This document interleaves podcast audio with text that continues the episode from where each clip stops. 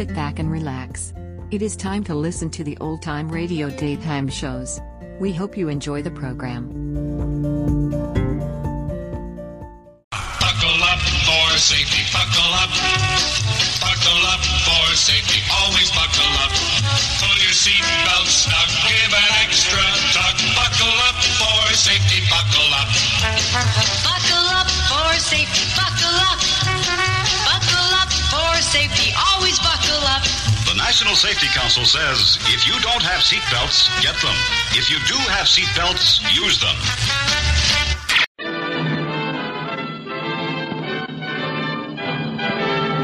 Standard of California, on behalf of independent Chevron gas stations and standard stations throughout the West, invites you to Let George Do It. The hearse was painted pink, another adventure of George Valentine. Personal notice, danger's my stock and trade. If you're up a blind alley and nobody can help you, give yourself another chance and call on me, George Valentine. Write full details. Dear Mr. Valentine, how much do you charge for making a play for a beautiful dame? There's more to it than that. I may add the lady is dynamite. I may also add that the money is going to be okay. Also this. If everything works out, you'll be helping a lot of people out of that blind alley you mentioned in your ad. If you happen to be interested, let's talk. Happen to be interested? Let's talk it over. I'm in room 918, Hotel Somerset. The name is yours truly, J.C. Collins. oh, Brooksy's never going to forgive herself for being late this morning.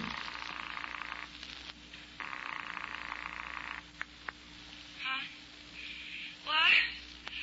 Oh, who is this? Me, Angel. What goes with you this morning? Oh, it's you, George. Oh, shucks, you guessed. Mm, I guess I overslept. But we were out so late last night on the McMillan job. Well, just stay right where you are, Angel. I just wanted you to know where I was going to be. Mm, Where's that, George? Oh, just having a chat with one J.C. Collins at the Hotel Somerset. Yeah, it seems we have a very distasteful assignment, Brooksy.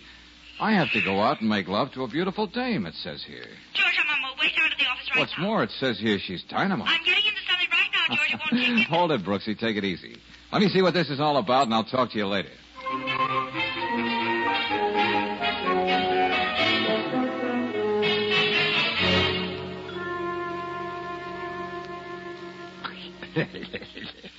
Did you hear that, Raymond? This guy thinks there's actual J.C. Collins. Uh, that was the general impression we tried to create in that letter, Ernie. Sit down, sit, Valentine. Hey, now look, I'm not a country cousin who just got in yesterday. Yeah, I don't work for guys like you, Gorman. that's what you think. As far as anyone's concerned, you'll just be working for J.C. Collins. Oh, be smart. As far as I'm concerned, I'd be working for a grade A rat. Huh? And Raymond, that's never smart. Don't get up, Valentine. You're not going nowhere. Now, I know I can take your word for that, Gorman. So I'll just listen. Yeah, well, I'll give it to you straight. There's another guy in this town. I mean, the town's not big enough for both of us, and consequently. Uh, uh, Well? words. I got no use for words. Tell him what I mean, Raymond. Well, it's really very simple. As you know, Mr. Gorman owns a lot of property, including this hotel. He also has a great many business interests. yeah, don't I? Yeah, I know. Some narrow-minded people call them rackets. Let's not be irrelevant. Anyway, it seems another businessman, Frank Granby by name, aspires to supplant Mr. Gorman in his various enterprises. Granby. I thought he was mistaken for a clay pigeon the other night. Oh, that was no mistake. But it was embarrassingly bad marksmanship. Frank was wounded, but he got away, and now he's hiding somewhere. And he must be smoked out. Yeah. And fast. Look, fellas, I know confession is good for the soul, but why pick on me? How did you know I won't leave here and reiterate some of these little intimacies? What? What do you say, Raymond? Well, not to oversimplify, Mr. Valentine doesn't want to play ball. Tell him what I mean. What Ernie means is Yeah? you can help us smoke out Granby. Ernie's very basic in his thinking about these things, but uh, I believe he's got something. Uh, not to be precocious, I gather this has something to do with the beautiful dame who's also dynamite. Lila Parker. Sings at the glass hat. Yeah, Granby is nuts about her. If he thought she was playing around, he'd. He'd. Well, he'd. Go on and tell him what I mean, Raymond. Oh, the luxuries of life. Someone to translate your English for you. What? Uh, he's just being sarcastic, Ernie. But you're right about the dame, Valentine. Personally, I'd envy you this job if I didn't know Granby cares more for her than he does for his own life. You're going to make a play for her, Valentine. More than that, she's going to. Uh, she. Uh, Raymond. More than that, you've got to make her like it. Sorry, boys, no deal. You've got no choice. Raymond, call that number. Right, Ernie. Maybe Valentine will get what we're driving at. Here, Valentine, you take this. Huh? Hello? Brooksy. Well, who else would you call this number? Where are you, darling? Hey, what's this about? Uh, skip it, Angel. I'll talk to you later. You get what I mean? George, where are you? Uh, I, uh, Careful what you say. Uh, just want to tell you not to worry if I'm away a couple of days on this job. I know I can leave everything to you, Brooksy. Well, of course That's you can't. all I can tell you right now, Angel. So long. All right, Raymond. You're not so good at translating. Just what does Gorman know? Ernie, make him let me go. Hey, well, you got no choice. Let go of him, Valentine. Uh, you see, Valentine, Miss Brooks is our insurance that you do just like, uh, like I say. Now, go on, Raymond, tell him.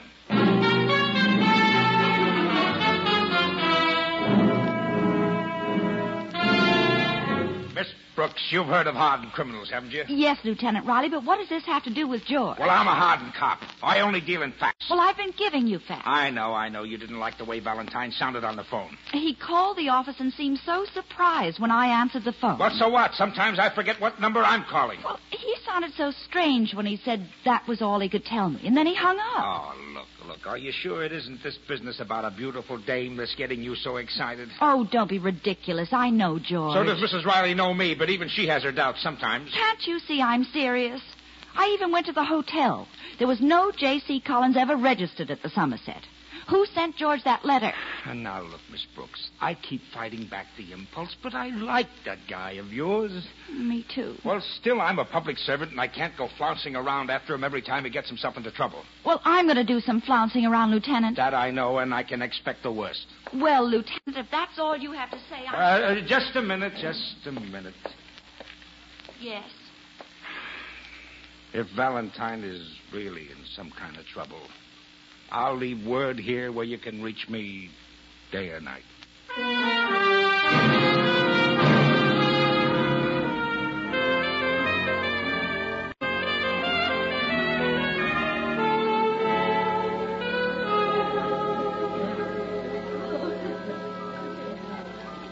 Mr. Valentine? Yeah, Gus, the piano player, told me you wanted to see me. that's right, Miss Parker. Won't you sit down? Gus said you were one of my greatest admirers.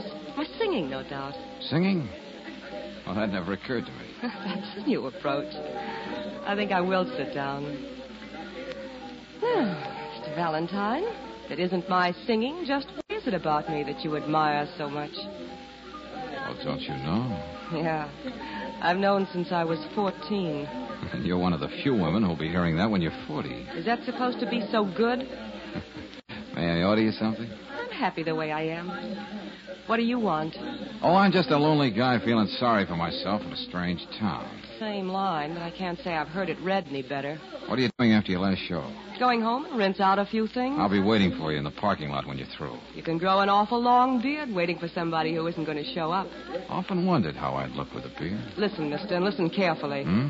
Why don't you be good to yourself and go home? And hate myself for the rest of my days? All right, I know I look like something in a pastry window I shop to thought of you. it that way. That's very good. Believe me, I'm poison.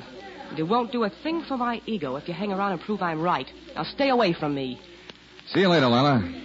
You'll recognize me by my beard.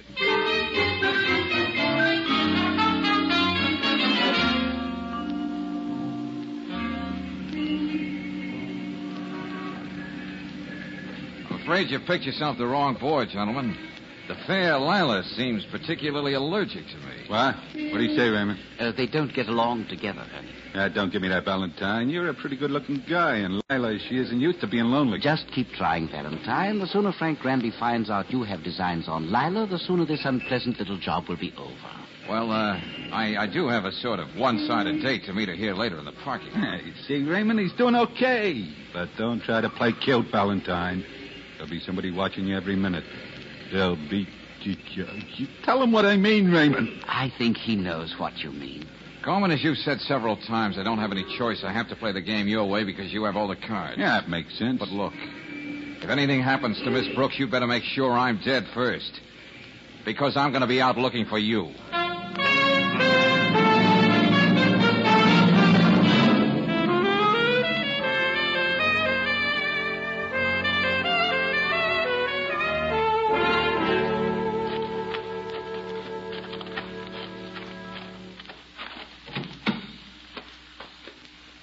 Bet you didn't think I was going to be here, Lila. How much do you want to bet? Oh, let's say an old Dick Tracy button. Move over. How'd you know this was my car? The parking lot attendant said this pink convertible dreamboat belonged to you. Oh. Where do we go from here? Hmm, you're only hitchhiking, mister. You've got to take your chances. Okay, fair enough. I can give you this much of a hint before we start. Well, that's a, that's a pretty good start in any man's language, Lila. But why the sudden change of heart? Suppose we say I'm curious about a man who's so willing to take poison.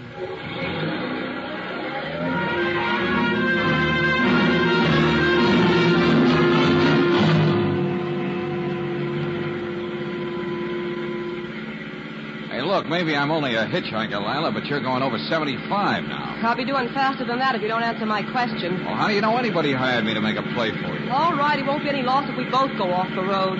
Now, wait a minute. Take it easy, Lila. Was it Gorman? Why don't you answer? What are you talking about? You don't have to answer. So it is Gorman. Now I know. Lila! Oh, this is going to be just fine. Yeah, what's that supposed to mean?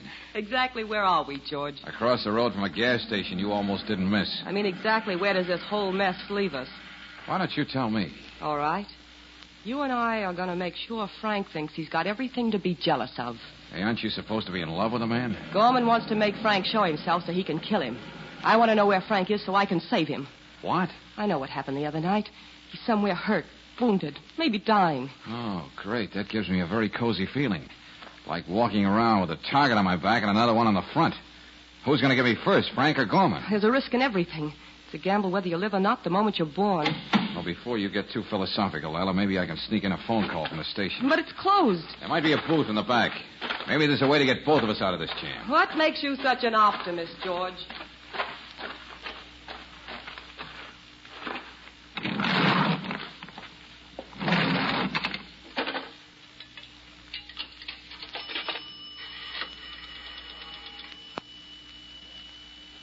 Let me have police headquarters. Lieutenant Riley in homicide. Uh huh, that's right. Yeah, I'll wait. Oh, sorry. Look, mister, you'll Better to... hang up, Valentine. I think you've got the wrong number. Well, I'm glad you know how to take advice. You make it very easy, Raymond. You insist on pointing a gun at people. Come on out, Valentine. Oh, just wouldn't be an act without you, eh, Gorman? You're too smart, Valentine. You're too. Tell him what I mean, Raymond. You. and to think words were unnecessary. That's right, Raymond. Work him over. But don't let it show. We have to keep him nice and pretty for Miss Parker.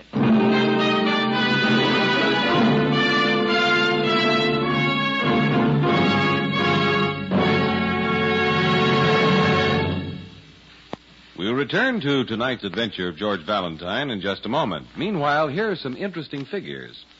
Did you know that the Navy calls its five inch gun the workhorse of the Navy? And that this gun has to be relined after firing about 2,000 times? But that's nothing compared to the work done by spark plugs in your car. They have to fire more than a million times in every thousand miles. And if you've driven 10,000 miles, those spark plugs have fired 15 million times in white hot temperatures. Dirty, cracked, or chipped plugs are often the cause of hard starting, lagging in traffic, waste of gasoline and power. So if your car has gone 10,000 miles without a new set of spark plugs, better ask for a set of Atlas Champions tomorrow. The accurate timing and full flashing sparking of quality Atlas Champions repay their cost many times over in superior car performance. Ask for them at an independent Chevron gas station or a standard station where they say and mean, we'll take better care of your car.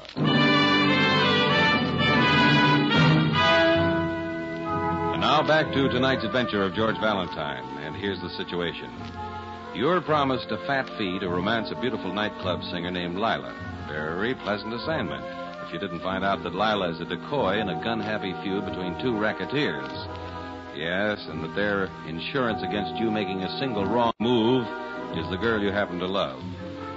That's why, like George Valentine, you pick your words carefully now as you talk to Lila. You know we're being watched, don't you, Lila? That character over at the bar makes it pretty obvious. What do you say we give him his money's worth? You're supposed to find me very fascinating. I'm doing all right. In a quiet sort of way. At least he thinks so. Hmm. Frank ever saw me look at another man like this. Drive him crazy. Yeah, I, uh, I see what you mean. If he ever saw me light a cigarette like this.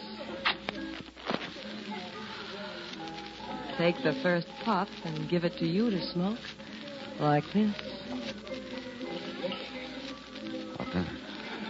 That would be murder, darling. How are we doing? I don't know. But I can see how you can lose an awful lot of ground this way. You still haven't told me why you're working for Gorman.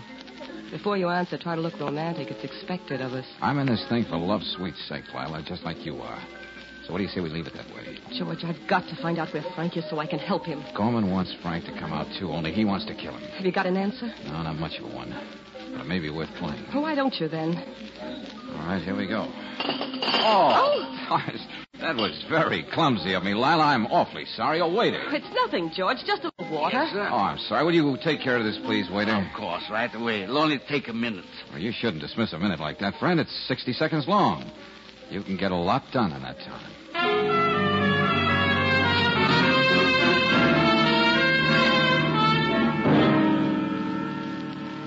Are you sure Mr. Valentine isn't in his apartment? Oh, I see. And you haven't heard from him since yesterday?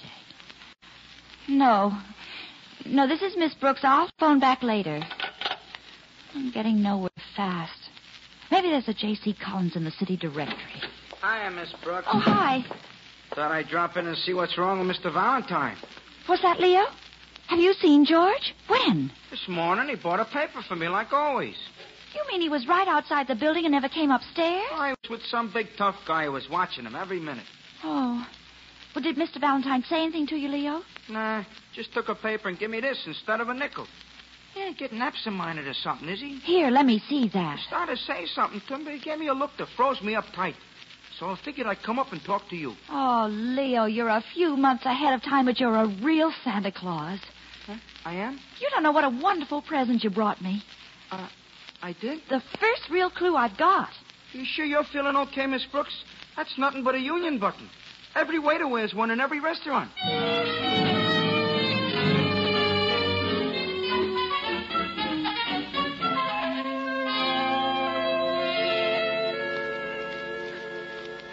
Lieutenant, I told you I was going to do some flouncing around. I know, and you did. Now, what's this about the waiter's button? I checked with the union. It was issued to Mike Spiegel, who works at the Glass Hat. He reported it lost this morning. I see. And you're sure Valentine slipped it to the newsy for a reason? A good reason. Lieutenant, did you know that Hotel Somerset is owned by Ernie Gorman? Uh, so what? Even a thug like Gorman can own real estate as long as he pays his taxes. Then Gorman could have told the clerk to say there was no J.C. Collins registered there. Yeah, I suppose so. In the letter George got, there was there was much to do about a beautiful dame. Well, there's a beautiful dame named Lila Parker singing at the Glass Hat. Oh, there's a lot of beautiful dames singing in a lot of nightclubs. But Lila happens to be the girlfriend of Frank Granby, who in turn happens to be Ernie Gorman's biggest rival in this town. Say, that's a thought, Miss Brooks. It sort of interests me. In fact, uh, uh, I like it. Uh, uh, say, where's that waiter's button? Where are you going, Lieutenant? Well, now, now it's my turn to do some flouncing around.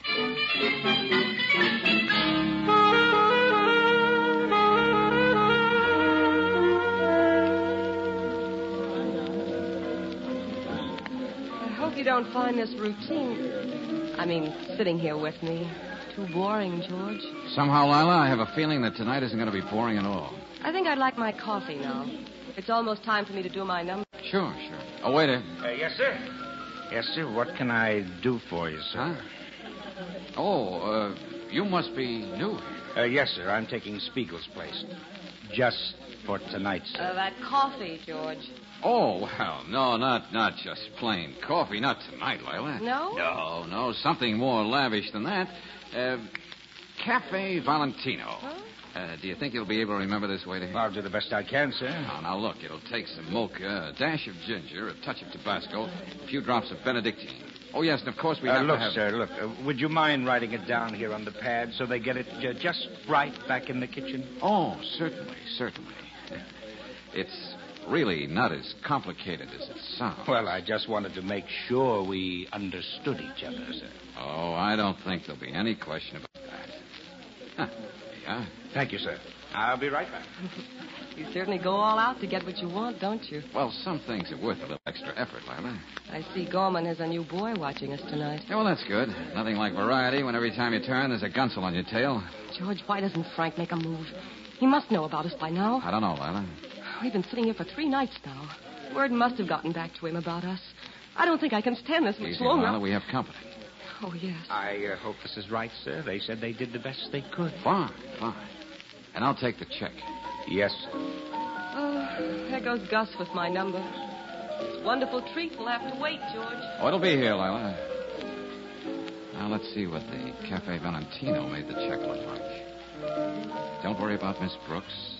You stick with Gorman and Granby. We'll be behind you all the time. Riley.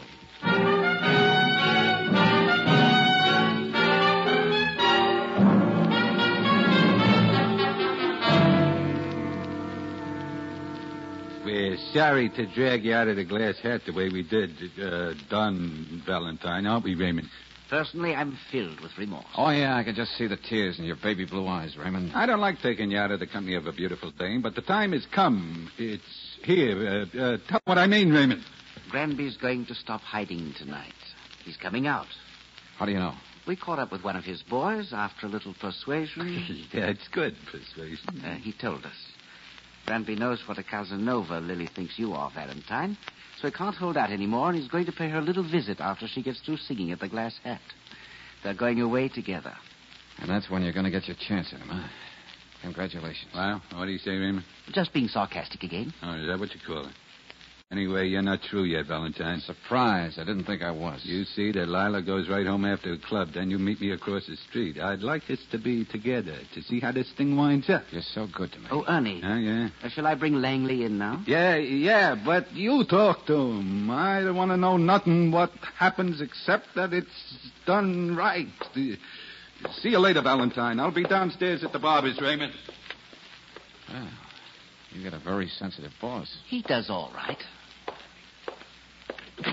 Well, Langley, come in here. It's about time. Got me flying from Detroit. How long am I supposed to wait? Not long now. You Gorman? No, you're going to deal with me. Who's that guy?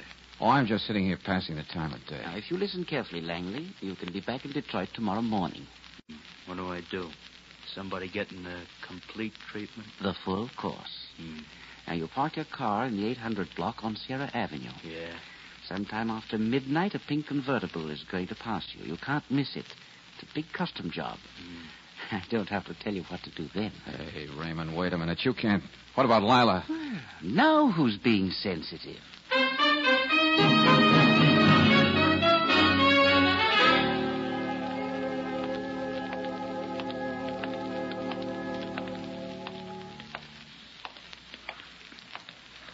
You sure Lila's up there? Why don't you ask your boys, Gorman? They followed us here from the glass hat. I want to be sure. That's why I parked down the street and come over here. Well, you can see the light in the window. And you can't mistake that pink convertible of hers across the street. Yeah, that's right. You know, Gorman, I have a hunch Granby got in touch with Lila at the club tonight and told her he'd be in the apartment. Huh? What makes you think that? Well, when we got back here, she was in such a hurry to get upstairs, she jumped out and left the keys in her car. Yeah? And all the boy's got to do now is wait. We'll stay right here in this doorway. You're the boss. Look what goes here, Valentine. I don't like the way you're acting. What are you cooking up? My, my, what a suspicious nature.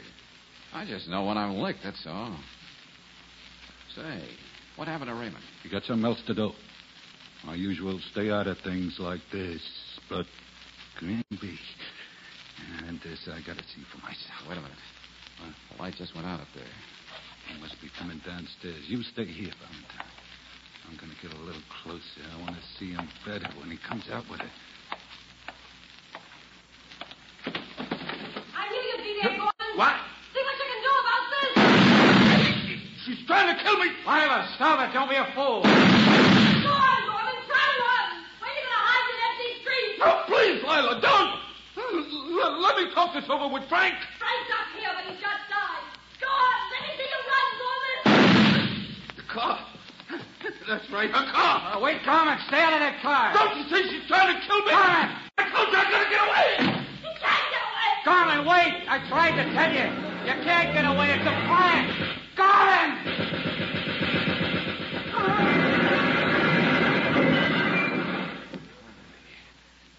This is the first time I ever saw a hearse painted pink. And the corpse behind the wheel.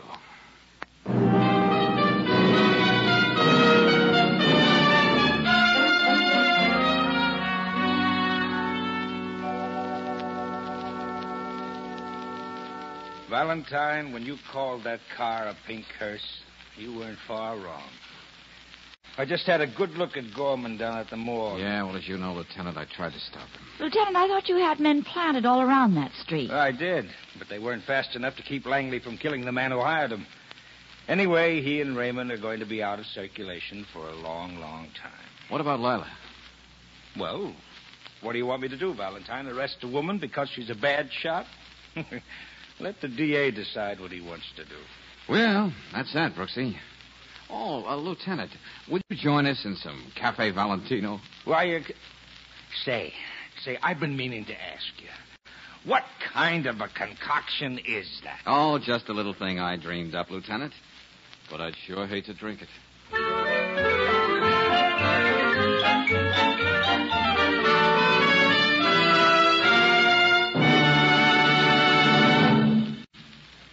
You can bet a successful contractor knows profit and loss just as well as a banker, a baker, or yourself. J.R. Armstrong, contractor in Oakland, California, keeps a sharp eye on costs when it comes to car operation. That's why he switched to RPM motor oil eight years ago. Today, Mr. Armstrong says, quote, I haven't had an engine breakdown since I started using RPM in 1940, unquote. An unusual record? Well, it's no surprise to RPM users, for compounds in this premium quality motor oil actually stop rust in your car's engine, protect hot spots left bare by ordinary motor oils, prevent costly foaming and corrosion. The low cost operation Mr. Armstrong enjoys is typical of RPM users throughout the West. Another reason they prefer RPM 2 to 1 over any other motor oil. To cut your car expenses, ask for RPM motor oil at standard stations and independent Chevron gas stations, where they say and mean, we'll take better care of your car.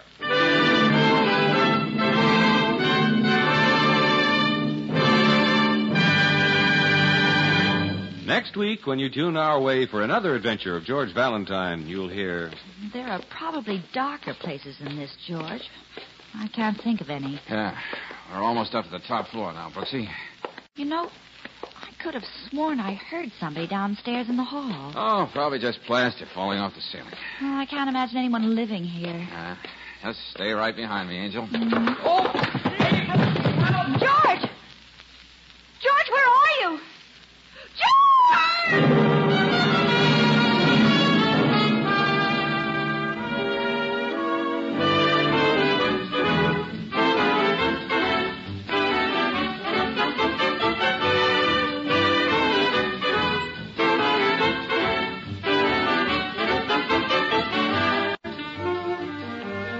Tonight's adventure of George Valentine has been brought to you by Standard of California on behalf of independent Chevron gas stations and standard stations throughout the West.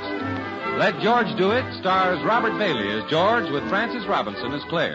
Wally Maher appears as Lieutenant Riley. Tonight's story was written by David Victor and Herbert Little Jr. and directed by Don Clark. Also heard in the cast were Louise Arthur as Lila, Ed Max as Gorman, Louis Van Rooten as Raymond, and Jack Kruschen as Langley. Music is composed and conducted by Eddie Dunstedter. Your announcer, John Heistand. Listen again next week, same time, same station, to Let George Do It. This is the Mutual Don Lee Broadcasting System.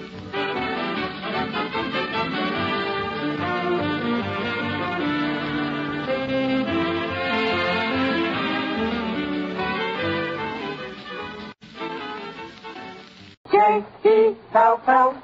Oh, the big red letters stand for the Jello family. Oh, the big red letters stand for the Jello family. That's Jello. Yum, yum, yum. Jello pudding. Yum, yum, yum. Jello duck. Fioca pudding. Yes, sirree.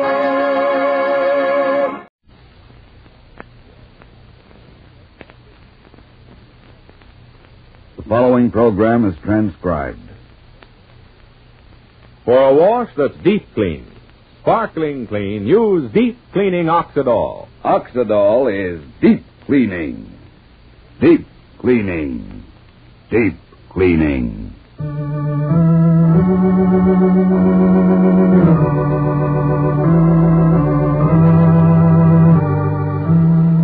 Oxidol's own Ma Perkins.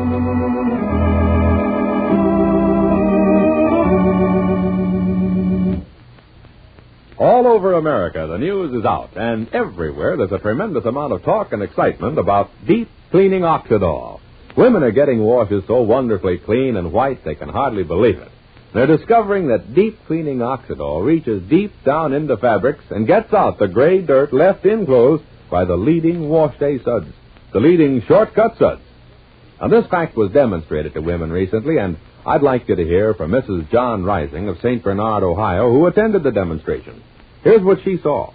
In this washing demonstration, they used my clean clothes. Well, at least I thought they were clean because I had just washed them with the leading suds, the way you're told to.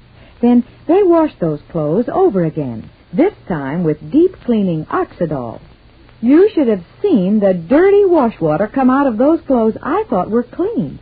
That dirty wash water showed me Oxidol really can get out the gray dirt left in clothes by those leading shortcut suds. Thanks, Mrs. Rising. And ladies, here's something we'd like you to try. Next wash day, use deep cleaning Oxidol and see for yourself how much dirt Oxidol can get out of your clothes. And even more surprising, look at the clothes themselves. When you use deep cleaning Oxidol, your clothes look sparkling white and bright. Your clothes feel soft and fluffy. Your clothes smell sweet, too. Yes, your clothes look clean, feel clean, smell clean, because they are clean with deep cleaning Oxidol. Yet, Oxidol is really safe. Deep clean clothes stay brighter, new looking longer. So don't wash clothes with suds that leave dirt in. Get clothes deep clean, sparkling clean with deep cleaning Oxidol. Oxidol is deep cleaning. Deep cleaning. Deep cleaning. Ask your dealer for Oxidol today. And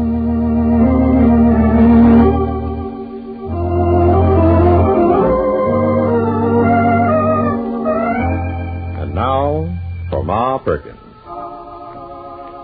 Well, is Ma going to learn the truth about the cousins at last? Yes, Ma told Shuffle that she would ask some questions about the matter of Sylvester denying that he took Willie's and Evie's money.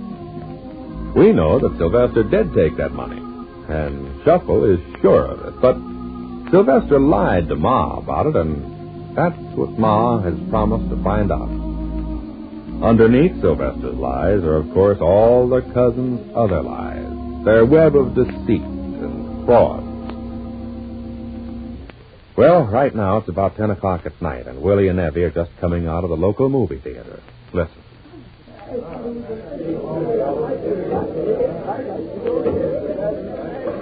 was a good movie. Didn't you think it was a good movie, Roy? Yeah, it was all right, I guess. For 60 cents a ticket ought to be good. Prices are always 60 cents, no matter what the picture is. Oh, I enjoyed it.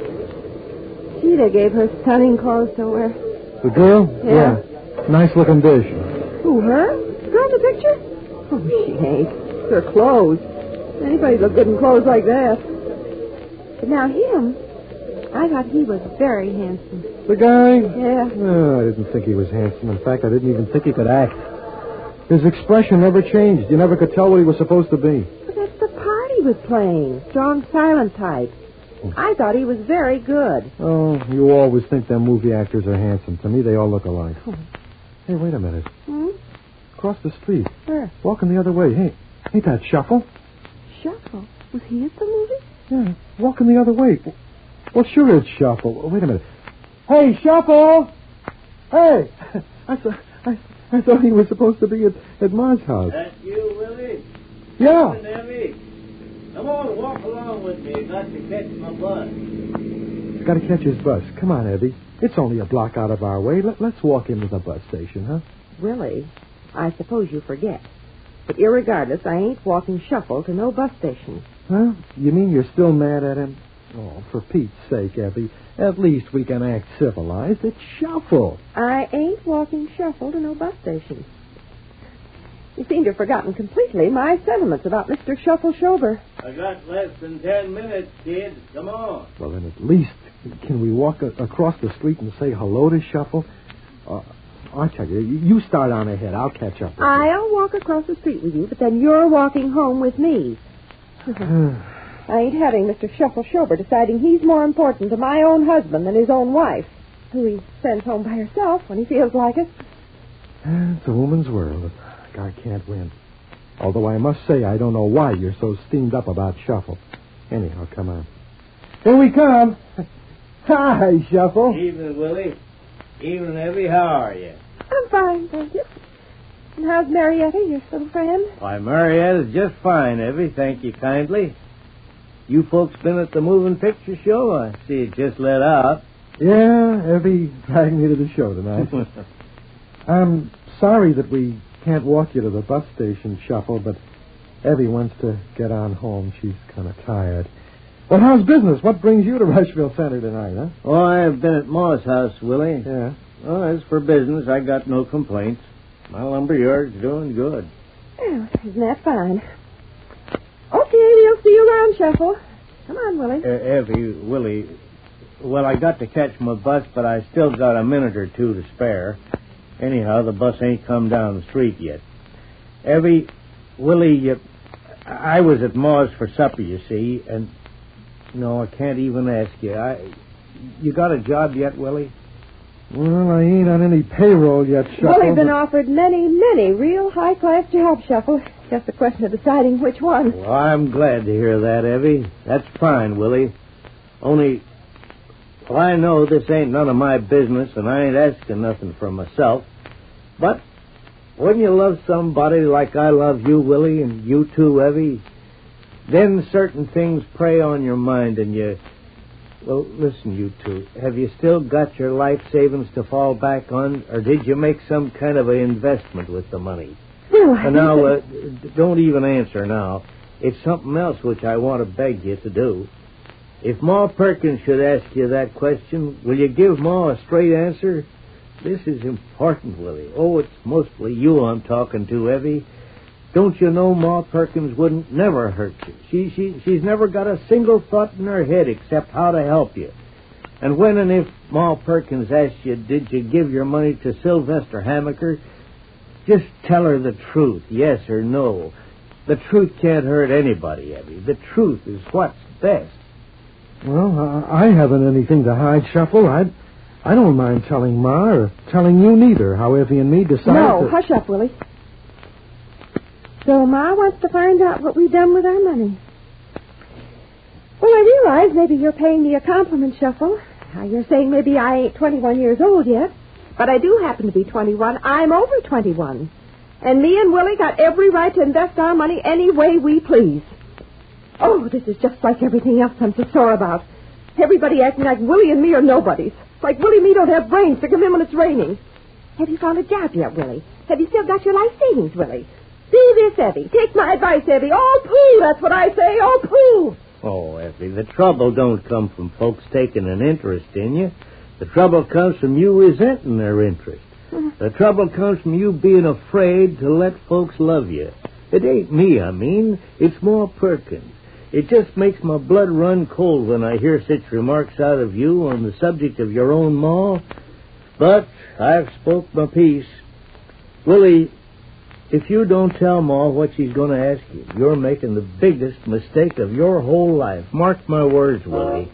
And I think there's my bus. Yeah, I gotta run. Mark my words, Willie. Evie, it's Ma Perkins who'll be asking you, Willie. But, but, but, Shuffle, I. Uh, uh, good night, Shuffle. Gee. So he comes over to Ma's for supper, and what do the two of them talk about? They talk about us. Well, the way Shuffle said it, Evie, i- it's kind of important.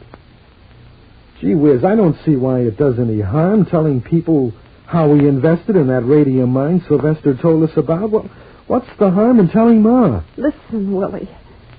What I just said to Shuffle, don't that mean nothing to you? All my life it's been Evie do this, Evie don't do that. Let's ask Ma. Let's tell Ma. Everybody pushing us around. For once in my life, I want to be people, just like anybody else. You and me, people. Standing on our own feet, not getting pushed around. But are you sure people are pushing us around, Evie? And if you're talking about Ma, well, for goodness sake, she's older. It's a question of who's older. It's a question of everybody acting like like I ain't president of the Jolly Seventeen. Like you ain't as good as the other men in this town. That's what's important. And I'd rather die. I'd rather starve than go crawling back to Ma and say, Ma, what should we do? Nobody wants you to die, Evie, or nobody wants you to starve. Well, But if Ma's got some reason for asking about our investment, did did Sylvester tell us there's there's some reason for not telling Ma? as a matter of fact, he did. Sylvester said we shouldn't tell nobody. And Willie, I won't do it because that's what Sylvester said. And is that my name I hear on those beautiful lips? Huh? Hmm? Sylvester. Hi, cousins. Greeting of the season. Oh, Sylvester. The same in person and not a motion picture. Well, you kids probably didn't realize it, but I was across the street when I heard you mention my name. Ah, what's up? Am I being paged? Somebody want me to run for president? no, not exactly, Sylvester. Willie. Hmm? Now, Willie, here's Sylvester right now. Let's ask him again. I'll go that far, Willie. We'll ask Sylvester. Always glad to be of service, Cousin Evie. Ask Sylvester what? Uh, listen, Sylvester, Mhm. certain people want to find out about our investment with you. Did you tell me and Evie that you don't want us to talk about it? And why shouldn't we talk about it? Why, you know, I was just on my way to your house to discuss this very question. No, Cousin Willie. Under no circumstances must you ever tell anybody. There. And I'll explain to you why. Not even, not even to your own mother, kid. You want to lose all your money, Eddie. Lose our money. Lose our money? Yeah, Oh, then sure. mum's the words. Quiet. Now, come on. I'll tell you what. I'll buy you both an ice cream soda, and I'll explain why. You mustn't ever breathe a word to a soul. No, sir. Not even to your own mother.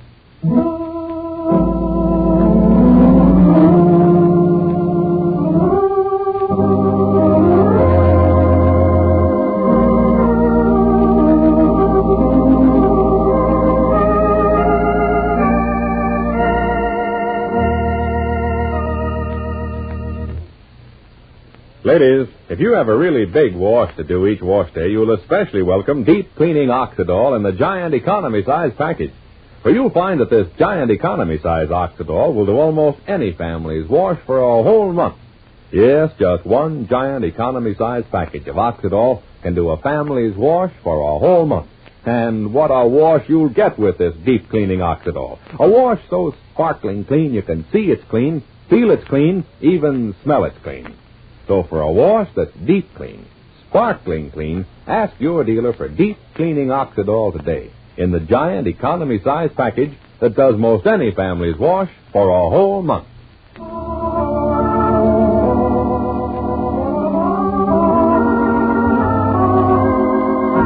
And so, with his usual good luck and quick cunning, Sylvester plays on Willie and Evie.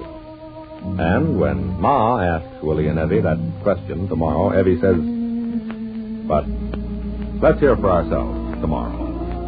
Now, this is Charlie Warren inviting you to listen again tomorrow to Oxidol's own Ma Perkins, transcribed, same time, same station.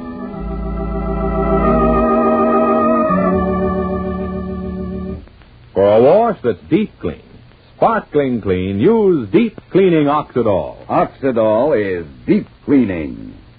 Deep cleaning. Deep cleaning.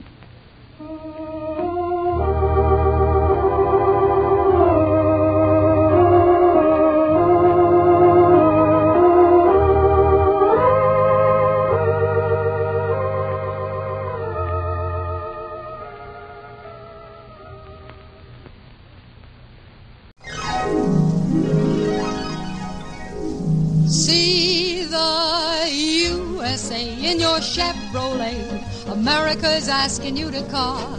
Drive your Chevrolet through the USA. America's the greatest land of all.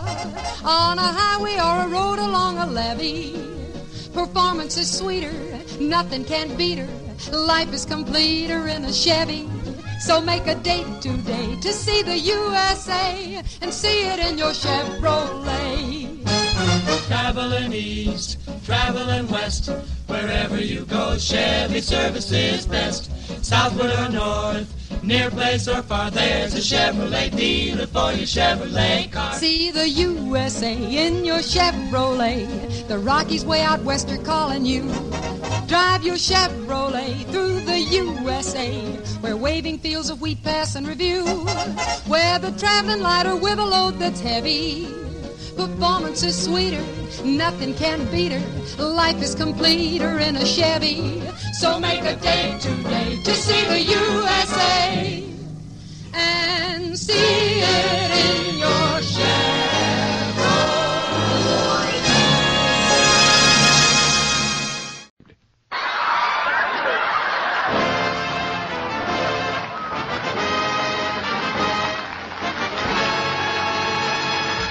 From Hollywood, we present the Dean Martin and Jerry Lewis Show.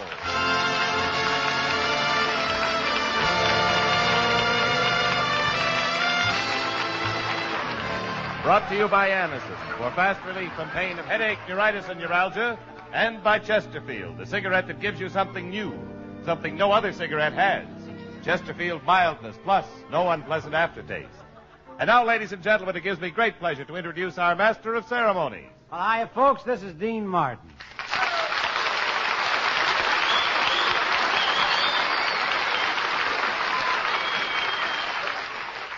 Well, once again, I see Jerry isn't here on time. However, this time I know why he's late. You see, he took a physical examination this morning, and the doctor told him to watch his stomach. So he's been sitting in front of a mirror all day long.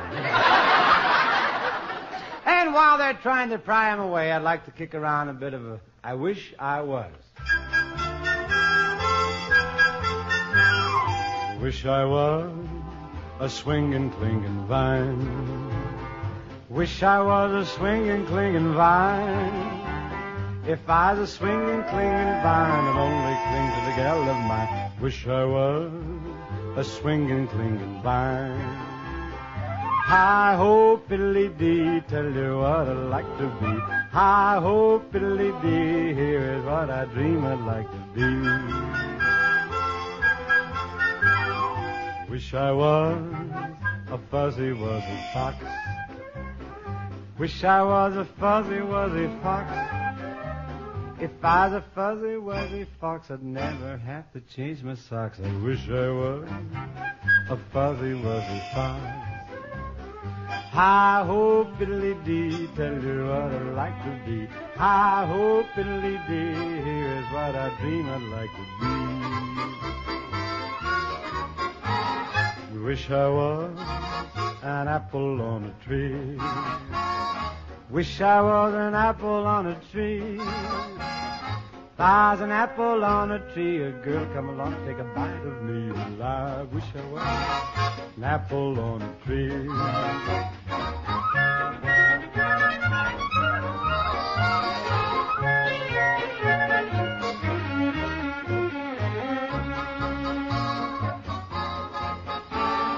Wish I was the sun up above.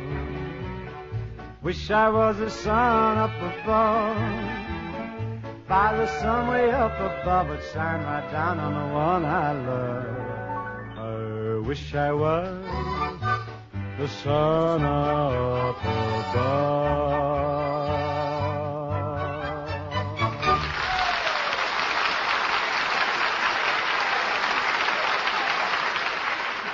Ah, thank you, folks. Now, now, let... I wish I was an apple on a tree. I hope it'll right, be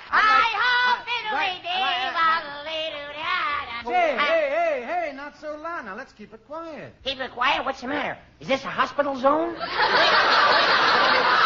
Jerry, you try my patience. Okay, I'll try your patience, but you'll have to try my little thin hot cake. Ah, what? You're an idiot.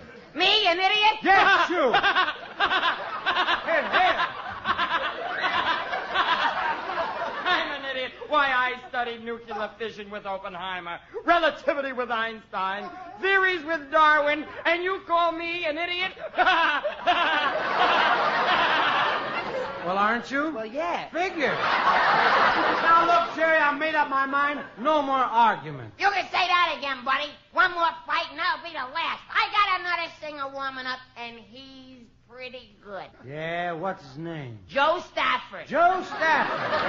oh, but she's a girl. Listen, Dean, when are you going to realize that I'm a pretty important guy? Jerry, any impression you may have entertained as to your personal value is entirely irregular, irrelevant, and immaterial. Well, I... They're suing you again. You've been in court. Now, Jerry, this has gone far enough. It sure has, and just for that, you can't hear the song I wrote for you. You wrote a song for me? Go ahead. Sing it for me. No. Ah, come on. Coax me. Give me your hoppy badge. Jerry, I'm waiting. Okay, here it is. Some enchanted evening. Oh, wait a minute. You wrote that song by yourself? Well, not exactly. My friend Herbie helped me. He plays the drums. For your information, that song was written by Rodgers and Hammerstein. Did they tell you they wrote that song? I never met Rodgers and Hammerstein, but. Uh... So you'd rather take the word of total stranger? I'm sorry, Jerry. You wrote the song, okay? It's your song. Why do you lie? Jerry, will you please drop the whole thing? Let's get on with the show. Who's our first guest? Say, I have an idea. Instead of having a guest here, why don't you and I do a scene to get a boat? All righty, ladies and gentlemen. Jerry and I give you our impression of a father trying to put his small son to bed.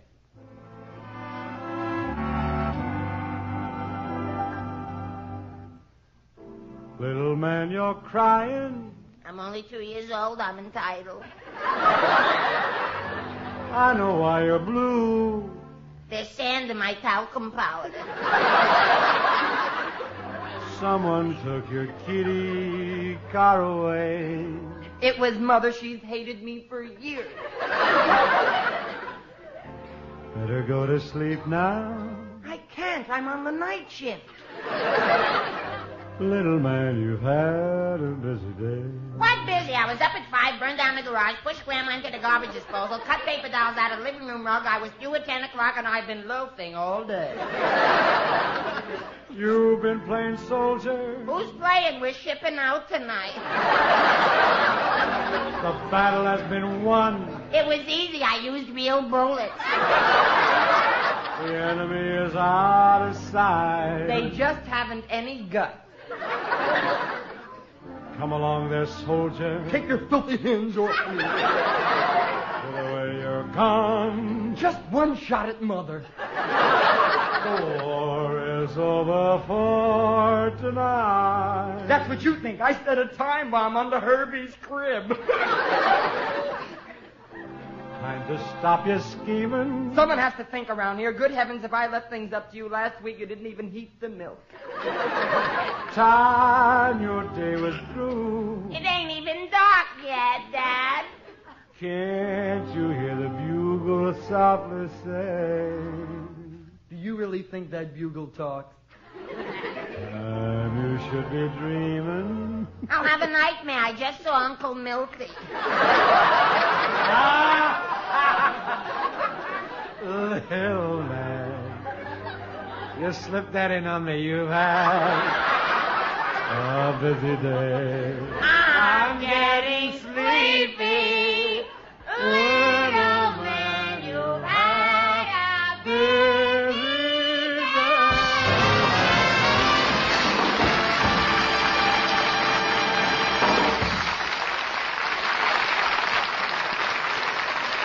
Well, now that we've had our busy day, let's turn some business over to Jimmy Wallington. Thanks, Dean. Ladies and gentlemen, the next time you suffer from pains of headache, neuritis, or neuralgia, take Anacin. You'll bless the day you heard of this incredibly fast way to relieve these pains. Now, the reason Anacin is so wonderfully fast acting and effective is this Anacin is like a doctor's prescription. That is, Anacin contains not just one, but a combination of medically proven active ingredients in easy to take tablet form. Thousands of people have received envelopes containing Anacin tablets from their own dentist or physician, and in this way discovered the incredibly fast relief Anacin brings from pains of headache, neuritis, or neuralgia. So the next time a headache strikes, take Anacin for this wonderfully fast relief. Anacin, A-N-A-C-I-N. Anacin comes in handy boxes of 12 and 30, economical family-sized bottles of 50 and 100. Get Anacin at any drug counter.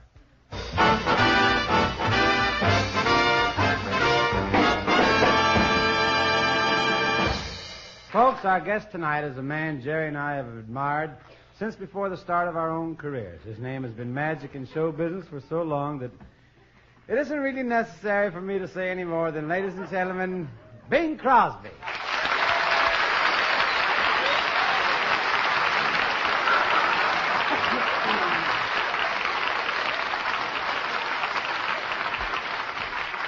Thanks a lot, Dean. You're very sweet. Well, that's okay, Bing. Everybody knows that when it comes to crooning, you're the daddy of them all. Oh, I'm no kin of Mel Torme's now. I borrowed him. but I've got four up and coming groaners who call me Pappy. Yeah, and uh, I hear they work with you now and then. Uh huh. I trapped Gary once, got him in to make a platter with me called Sam's Song. Bing, what say I do a fast course of Sam's Song with you? Well, Dean, uh, that song is strictly a family deal. Adopt me. I'd rather have Bullethead. Where'd he go? okay, let's make it good and low, though. Don't sing too loud, because if Gary hears me, I'm cooked. All right.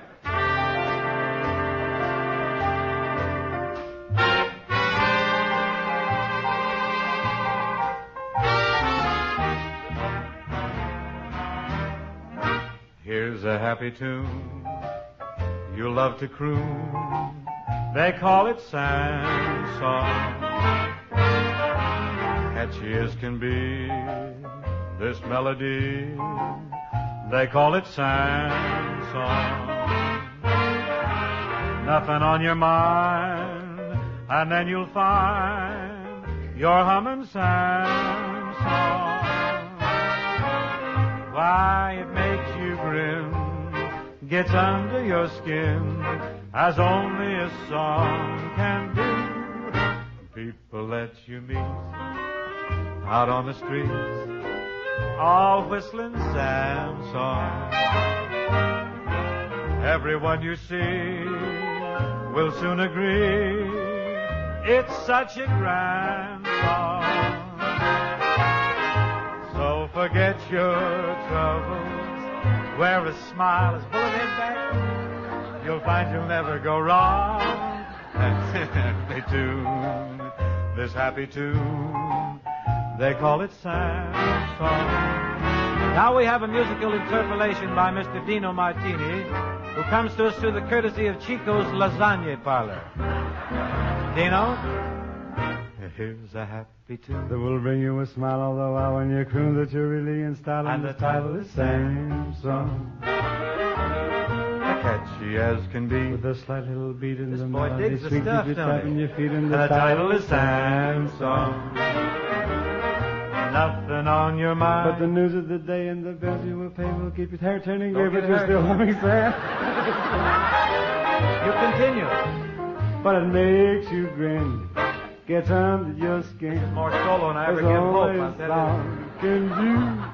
A people that you meet. Hello, Joe, what you know? And you remind me of no telling business is slow, but I'm whistling and song.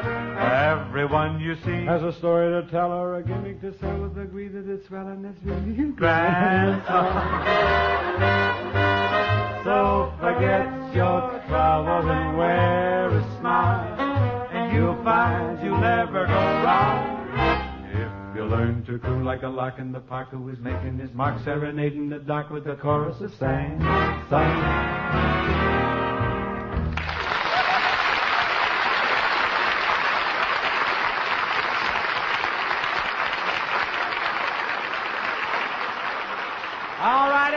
It's time to sound off for Chesterfield.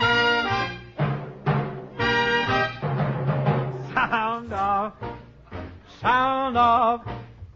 Sound off Chesterfield. Get on the ball, get in the swing. Take a tip from Brother Bing. Chesterfield is on the move. Something smokers all approve. Mildness plus. No aftertaste. Mildness plus. No aftertaste. No unpleasant aftertaste in Chesterfield. That's right. Now hear the words of Brother Dean over oh, the counter or in a machine. It sets the feel that sets the face with no unpleasant aftertaste. Chesterfield. Chesterfield. Chesterfield. Chesterfield. Milder, milder, milder, milder Chesterfield. That's right. Now listen, folks, to Brother Jared from Cucamonga to Bel Air. Chesterfields are on the go. If you don't smoke 'em, you're a schmo.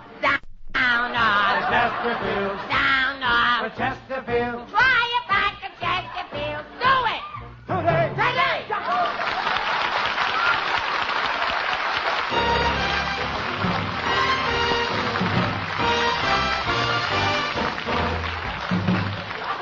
Well, you know, Bing, that song felt mighty good. Oh, there's nothing like loosening up the old top. Hey, when you'll Dean, really get you know I wa... Hey, you didn't tell me your father was coming. Jerry, this is Bing Crosby. Who are you kidding? If he's Bing Crosby, I'm Frankie Laine. Oh, you better show him, Bing. When the blue of the night meets the gold of the day. Well, what do you say, Jerry? Jezebel is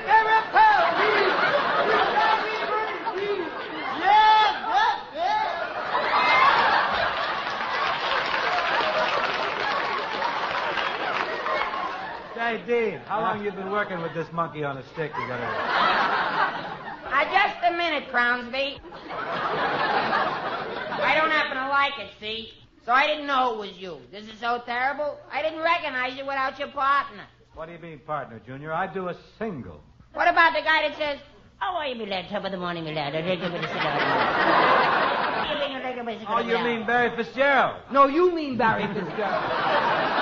now, look, Jerry, be nice. Bing is our guest. Besides, you boys have something in common. What could this be, Dean? Well, you both have a son named Gary.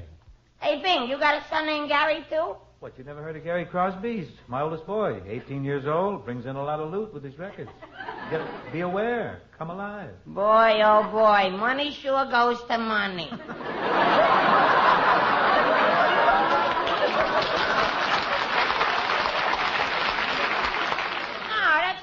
About. I think it's a shame. This kid's 18, makes all that money. My Gary's six years old. He lays around the house all day like a bum, never brings it out. Ah, Bing, with all your money, why don't you just buy yourself a nice little continent and settle down? Con, that's a question you'll have to ask my brother Everett, Dean. Yeah, what's with this brother Everett deal? How come he manages all your affairs? Who chose him, boss? Well, it's a long... It's a long story, fellas. It all started way back when we were kids. Brother Bob and I were kind of close, but Everett, well, Everett, uh, he was a lot like you, Jerry. You mean he was jerky? He was a little mixed up, let's put it that way. I remember back in high school, Everett was sort of mother's favorite.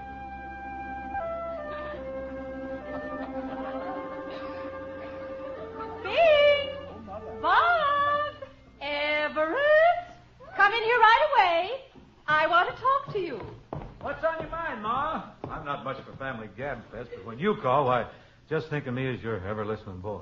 Bing Bing Crosby, now where on earth did you develop that horrible lazy manner of speech? Oh, it's not too bad, Ma. I guess it just springs from a lackadaisical attitude and a relaxed approach to life. Good heavens, Robert. You're beginning to sound just like your brother Bing. Well, I certainly hope Everett hasn't been affected. Don't worry about me, Ma. I Hey, now, come on, tell the truth. Is Everett really one of us? Of course he isn't. you know better than that. We were brought by the stork. He came by bat. Now, now, now, stop that. I want you boys to get along.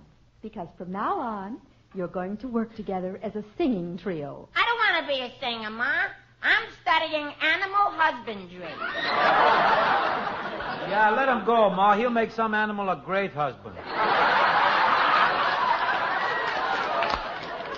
No, no, my mind is made up. Now, let's hear how your voices sound together. Bing, you start with row, row, row your boat, and you two join in. A row, row, row your boat. Row, gently row, down the row stream. your boat Up gently and down the stream.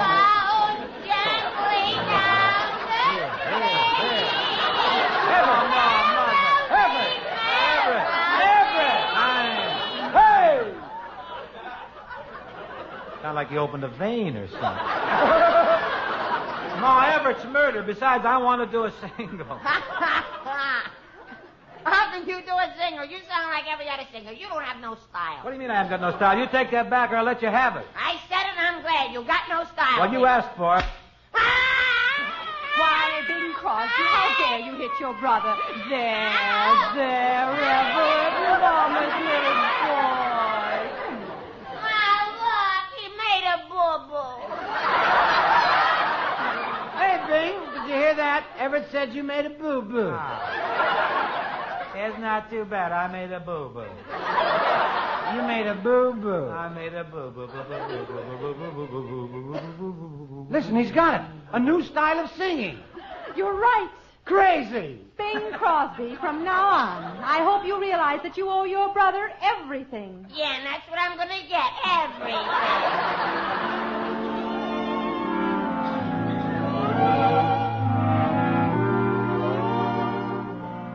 Ladies and gentlemen, you have just heard the humble beginnings of the Crosby story.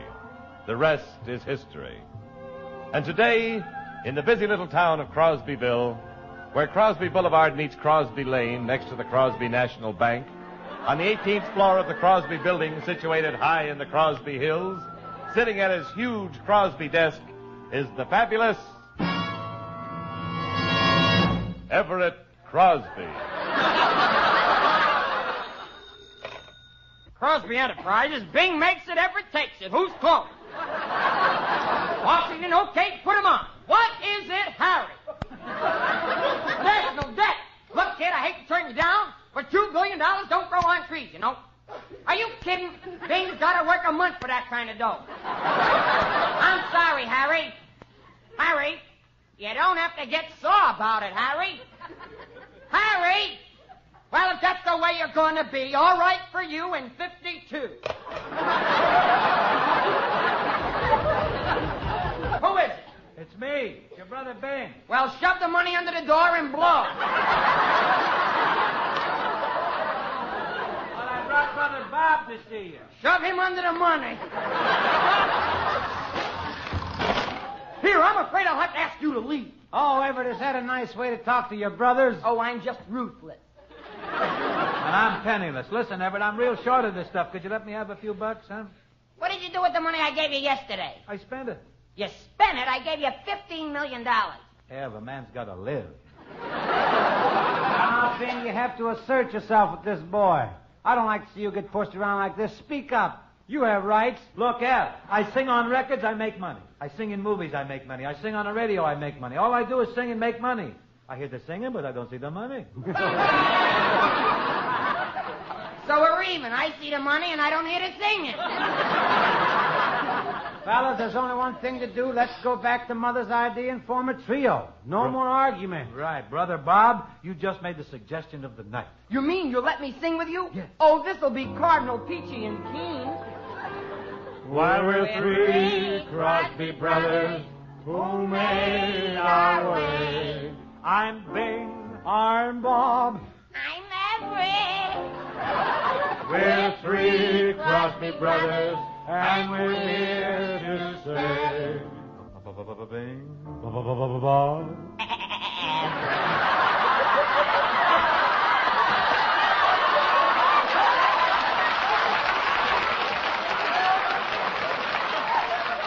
In my mellow voice, I carved a niche. I play my sax at the proper pitch. But I get the money. Ho, ho, I'm rich. I'm Bing. I'm Bob. And I'm he's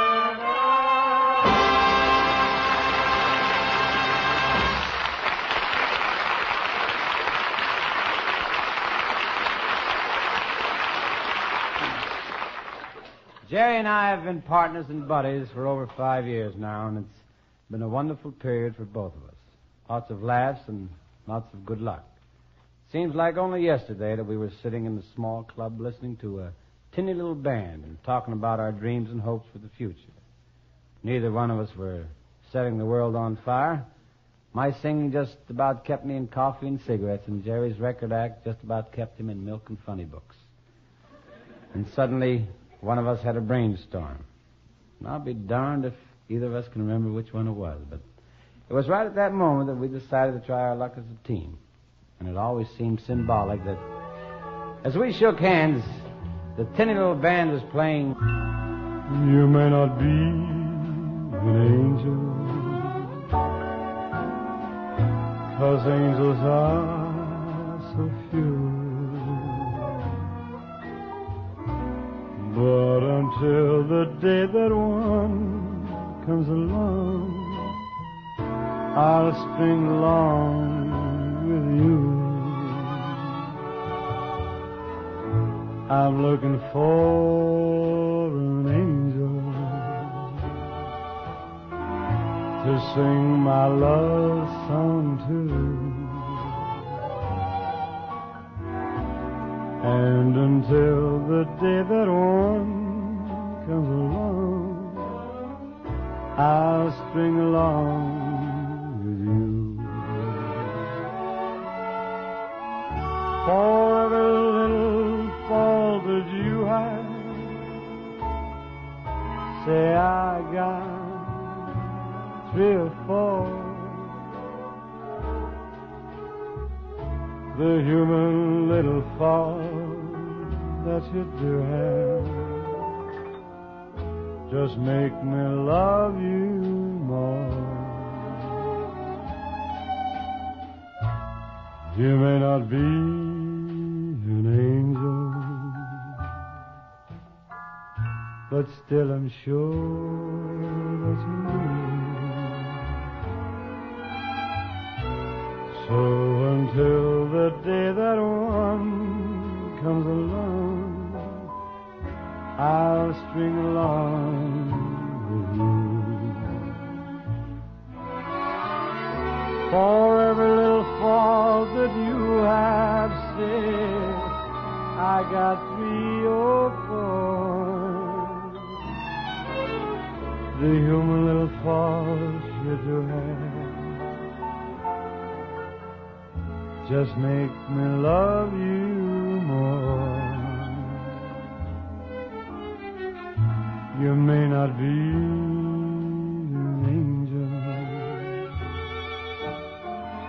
but still I'm sure you'll do. So until the day that one comes along, I'll string along with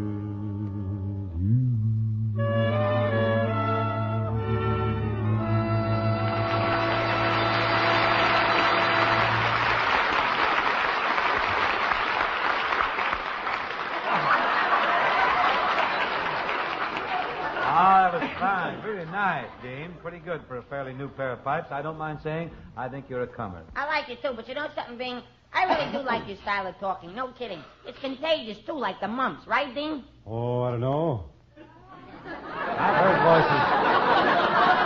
I've heard voices in my time, but Bing has a certain amount of the careless charm that simply fascinates the unsuspecting masses. However, I can't really say I find it contagious. No, I guess it's not too contagious. Just one of those loose-lipped dragons that try to topple off the top. Well, a man's got to be wrong sometime. I guess it's my turn. No, Bing, the way you talk is really contagious.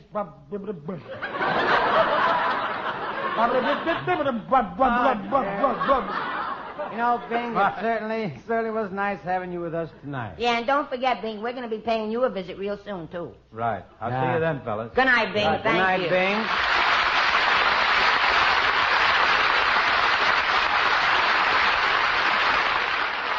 Good night, Bing, and until we meet all you folks out there again, this is Dean Martin. And Jerry Lewis saying, don't forget, we appear on radio through the courtesy of Hal Wallis Productions, producers of our new picture soon to be released, Sailor Beware. Good night, everybody. Good night, God bless.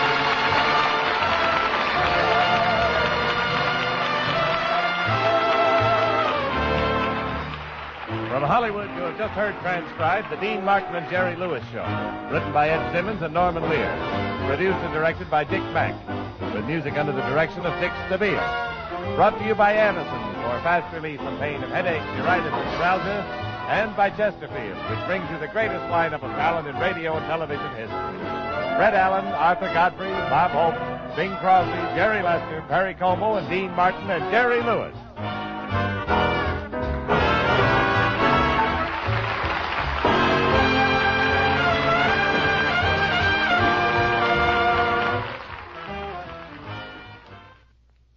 Hear Duffy's Tavern with Archie on NBC.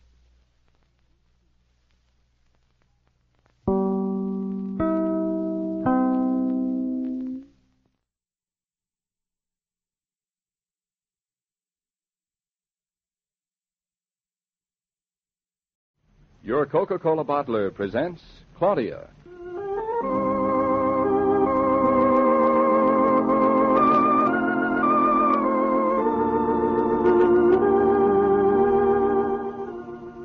Claudia, based on the original stories by Rose Franken. Brought to you transcribed Monday through Friday by your friendly neighbor who bottles Coca Cola. Relax, and while you're listening, refresh yourself. Have a Coke.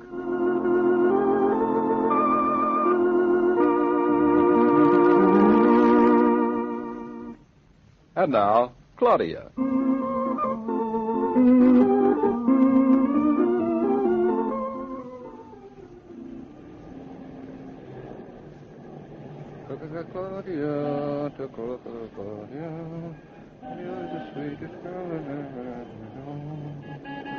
Hey, hey, look out! Hey, where do you think you're going? Now, wait a minute. I've been parked here for five minutes. You backed your cab into me. Oh, a wise guy, yeah. So you want to get tough about it. I got a mind to push your face in. If there's any face pushing to be done, perhaps we'd better step out here on the sidewalk. Oh, now, wait a second, boss. Do I look completely nuts? I should pick a fight with a guy six feet tall? Honest, you don't look so big sitting in a car. Them cars are sort of deceiving. You still think I bumped into you? Okay, boss, okay. I bumped into you. I just made a try at passing the buck. you can't blame a guy for trying, huh? there you two, break it up. Get moving. Everything's under control, officer. This kind taxi driver just thought I needed a push. Oh, he did, did he? Well, you come back here, young fella. Where do you think you're going? Who, me? Who do you think I mean? That's your car, ain't it? Yes, I'm meeting someone here. I, I have to wait. Oh, you're waiting for someone, eh? Everybody is waiting for someone until my back is turned and then they're off. And I got a parked car to my beat. You see all them cars? There seems to be quite a few of them. I had a hard time finding space. Oh, you had a hard time finding space, did you? Well, they were all waiting for someone, and now they've got someone waiting for them. Every last son of them is going to get a ticket. But I'm really waiting for someone. Here she comes now. David, David. Hmm. Looks like somebody was telling me the truth for a change. David, has something happened? What's this policeman about? Have you been run over or anything? Yes, people who get run over always get up and argue with the police department. David, you oughtn't to argue with policemen. It's bad luck. That's right, miss. He was arguing himself right into a three dollar parking ticket. But since you're such a nice young lady, I won't give him one this time. Oh, thank you, officer. See what I did for you, David? Now, wait a minute. If you hadn't have been late in the first place, I'm not late. What time is it? ten minutes past four. My watch says 20 past. Then by your own standards, you were 20 minutes late. Oh, now, look, you two, do me a favor, will you? Get off me beat. Take a drive around the park and fight it out. Ten minutes past four, twenty minutes past four, half past the booby hat. That's just what we planned to do, but we have to go into this store first. Listen, Claudia, you can't park on this block. That's silly. Of course we can. Who says we can't? I says you can't, miss. The law says you can't. The law, poof. Look at all those cars. Claudia, the law is one thing you can't say poof to. You said a mouthful, buddy. Come on now, now, don't argue. Oh, I've never heard of such nonsense. What does the law expect us to do? Take the car into the shop with us like a Pekingese? Like a Pekingese. That's a good one. What store do you have to go into, miss? the jewelry store. The jewelry store. What? Why didn't you say so in the first place? Ah, now isn't that sweet? Go ahead and I'll stand out here and watch your car. And take your time. Take your time. You only do it once in a lifetime. Oh, thank you, officer. Hey, uh, buddy, come here a minute. Hmm? Listen, you don't argue with your girl before you get married. Mhm. It ain't smart. But I, I'm, I, You want to fight, so save it up till after you're married. Then she can't walk out on you. Get smart, get smart. David, hurry! What was he talking to you about? Why did he change his mind so suddenly? What is there about you that makes people call you Buddy? I'm ingratiating. People like me. Look, he's just a sentimental cop. A boy and girl in front of a jewelry store add up to love and an engagement ring. But we can't let him think it. It's dishonest to let, just to get out of a parking ticket. May We I help can't- you, miss? Yes, please. You fixed my mother's watch a week ago because it lost five minutes. And now it doesn't go at all. Uh, may I see it, miss? Yes. I put it right on top of the dresser this morning so I wouldn't forget it. Wasn't I smart? Well, where is it? The jeweler wants to see it. On the top of the dresser. Well, anyway, you didn't forget where you left it. I'm sorry, miss. Is there anything else? No, thank you. Nothing else. David, look. Our brass button Cupid smiling at us through the window. Oh, now he'll know that it, it wasn't true about us. What wasn't true about us? That we aren't engaged in buying a ring. You know, I don't think he'd be so romantic if he knew we were an old married couple. Of six weeks. Uh, just a moment. yes, sir. We'd like to look at some engagement rings. Engagement ring? Certainly. David, stop. You mad? A parking ticket's a very serious matter, Claudia. And the price of leaving this store without a ring will be a summons for that lovesick cop out there. How much is a ticket? Three dollars for the first offense. Getting Mama's watch fixed is going to be pretty expensive. If you'll just step over to the counter, please. We Thank have a wide selection to choose from. David, call him off before it's too late. It's too late. And don't you remember? We got married too quickly for you to have an engagement ring. You said you'd prefer my wristwatch. I did. I still do. Something of yours. Very pretty sentiment. Well, I never saw so many rings. That's a nice one over there. Uh, there? No, no, to the right. Th- there? No, no, to the left. There? Yes, that's the one. You have a very discerning eye, sir. That's one of the most perfect diamonds we have in the house. David, are you crazy? Could be. A ring like that would cost a fortune. For the girl I love, nothing is too good. The girl you love would rather have a new set of pots and pans.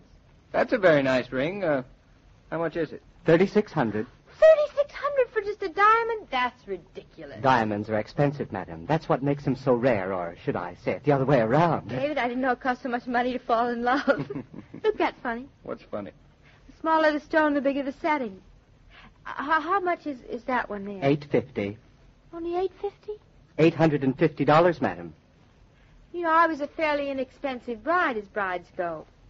And and how much is that one there? A hundred and twenty dollars, miss. What are you doing? Taking inventory of his stock? Hush up. How much is that one over there? Oh, you mean that little one over there? Uh huh.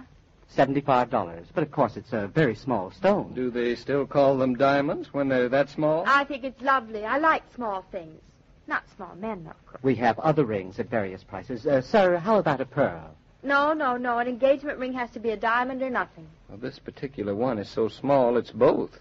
A diamond and nothing. Don't be silly. It sparkles. Oh, oh. Here's our Cupid. Don't worry, your car's all right. I've been watching it. I just came in to see how you're getting along. Say, is that the one you picked out? Beautiful, isn't it? Oh, that it's his. Oh, that's a darling ring. A darling ring. Uh, hold it up a little more. Maybe you can see the diamond. Say, what's biting you? I agree with the little lady. That's a beautiful diamond. It ain't what it cost, buddy. To a woman, it's the idea of the thing. So you make a lot of dough in five or ten years and get her a rock the size of your fist. Okay. Anyway, she'll always like this one best. Say, will you look at that dumb driver? Excuse me, please. Oh, I hate to take it off. Darling, you don't mean you want that miserable little ring? It isn't a miserable little ring. It's a wonderful ring. I didn't know how much I. David, could we afford it? Of course we can afford it, but I'd rather get you something really nice. There isn't any nicer ring anywhere than this. David, I know you'll think it's silly, but I, I didn't realize until now just how undressed a bride can feel without an engagement ring.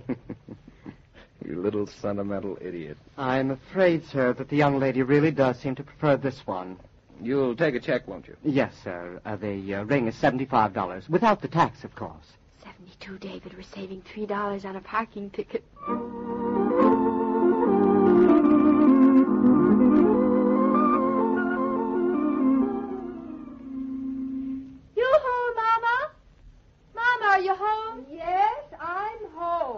And why must you always call me as if I'm deaf? Did you stop at the jeweler's? Yes, Mama. What? Yes, Mama. I mean, yes, Mama. Well, now that we've got all the mamas out of the way. Did he tell you what was wrong with my watch? No, he didn't. Uh, well, did mama. He, did he tell you when they could return it? He didn't say that either. Mama. Mama. Did you ask him? She forgot, Mama. Sometimes I think she'd forget her head if it wasn't firmly attached. Aren't you just assuming that it is firmly attached? Yes, I'm optimistic. Well, I suppose they'll let me know when it's ready. I certainly miss not having a watch. Make Claudia lend you hers as punishment. Wait a minute. By the way you're acting, I bet you didn't even go to the jeweler's. Oh, but we did. We can prove that we did. Then prove it by telling me about my watch. Oh, your watch? It's perfectly safe. I was worried about his keeping time, not about its safety. Knowing your daughter, you should have worried about that, too. You didn't drop it, did you? It was your grandmother's. Oh, no, I told you. I told you it's perfectly safe. It's in the safest place it could be. It's right on top of my bureau. I knew it.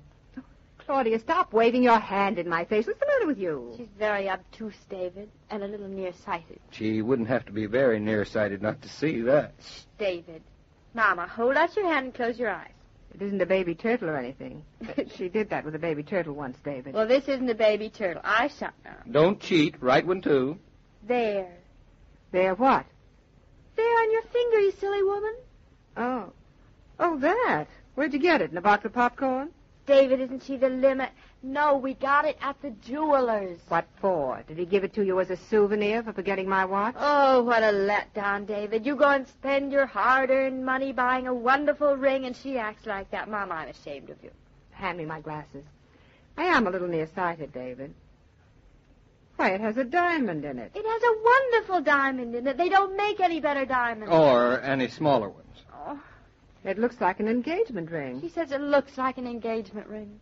You two imbeciles. It's really lovely on the hand. The wedding ring fills it out. Children, I shall treasure it to the end of my life. But, Mama, it Uh, isn't... Claudia, Oh, David. won't you ever get over the habit of interrupting your mother? David, I guess the women in our family run true to type. Claudia and you got married too quickly to bother about her engagement ring. Yes, Mama. And I suppose she told you that I never had an engagement ring either. You never seemed to think of it. Her father and I were too busy living. We had to cram enough joy and happiness into those few years to last a whole lifetime. And now, a long while after, I really get my ring anyway. David, you're very sweet. And you are a very wonderful old duck, Mrs. Brown. Now, get into your best bib and tucker, and we'll all hop in the car and go out for a bite of supper. There's too much of me in your lives. You two go on alone. No nonsense, Mrs. Brown. You've been needing a little masculine authority for quite a while. Come on. A ring and a dinner all on the same evening? I feel like a bride. Well, all right. Tonight I won't argue about it. I won't be but a minute. I'm, I'm sorry, darling. When your mother misunderstood. I- David, don't say you're sorry. Because what you did just now was the most beautiful gift in all the world. I'll get you another ring. I don't need it. That was a wonderful ring. In one short hour, it made two people terribly happy. Three. Don't forget the love-sick policeman. And someday, in maybe about 19 years, I'll get an engagement ring, too. If I'm lucky enough to have a son-in-law as wonderful as you.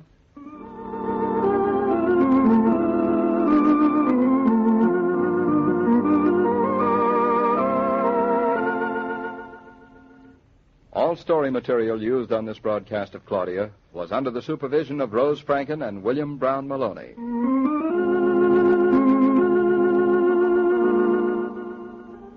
To some of you ladies, shopping is fun. To others, it's a chore. But in either case, shopping is pleasanter when you shop refreshed. That's easy to do now that there's Coca-Cola waiting for you in the familiar red cooler at refreshment stands, lunchrooms, service stations, and food stores. When you do the family shopping, pause and refresh yourself with delicious ice cold Coca Cola on the way. Every day, Monday through Friday, Claudia comes to you transcribed with the best wishes of your friendly neighbor who bottles Coca Cola. So listen again tomorrow at the same time. And now this is Joe King saying au revoir and remember, whoever you are, whatever you do, wherever you may be, when you think of refreshment, think of Coca-Cola. For ice cold Coca-Cola makes any pause the pause that refreshes.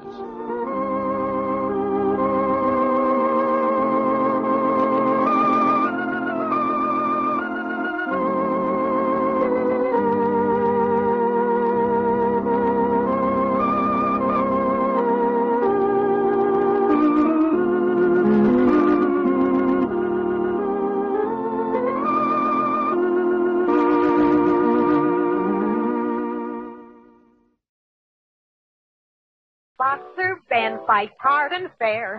So in the ring, you kids beware. He's dynamite because he knows he's got go power from Cheerios. Yes, he's got go power. There he goes. He's feeling his Cheerios. Cheerios. Cheerios. That makes sense. Try Cheerios, the wonderful oat cereal that's shaped like a little letter O, and you'll agree. You like that delicious toasted oat flavor, and Cheerios is ready to eat. Just pour out a big bowl full, add good fresh milk, dig in, and start getting your go power. Because a Cheerios breakfast is full of vitamins, proteins, and minerals. And those are the good things you need to help build red blood, healthy bodies, and strong muscles. So enjoy your breakfasts every day with delicious Cheerios and milk. And get that good go power. Then folks will say, He's feeling his Cheerios. Mother, is Maxwell House the best coffee in the whole world? Well, your father says so, and your father knows best.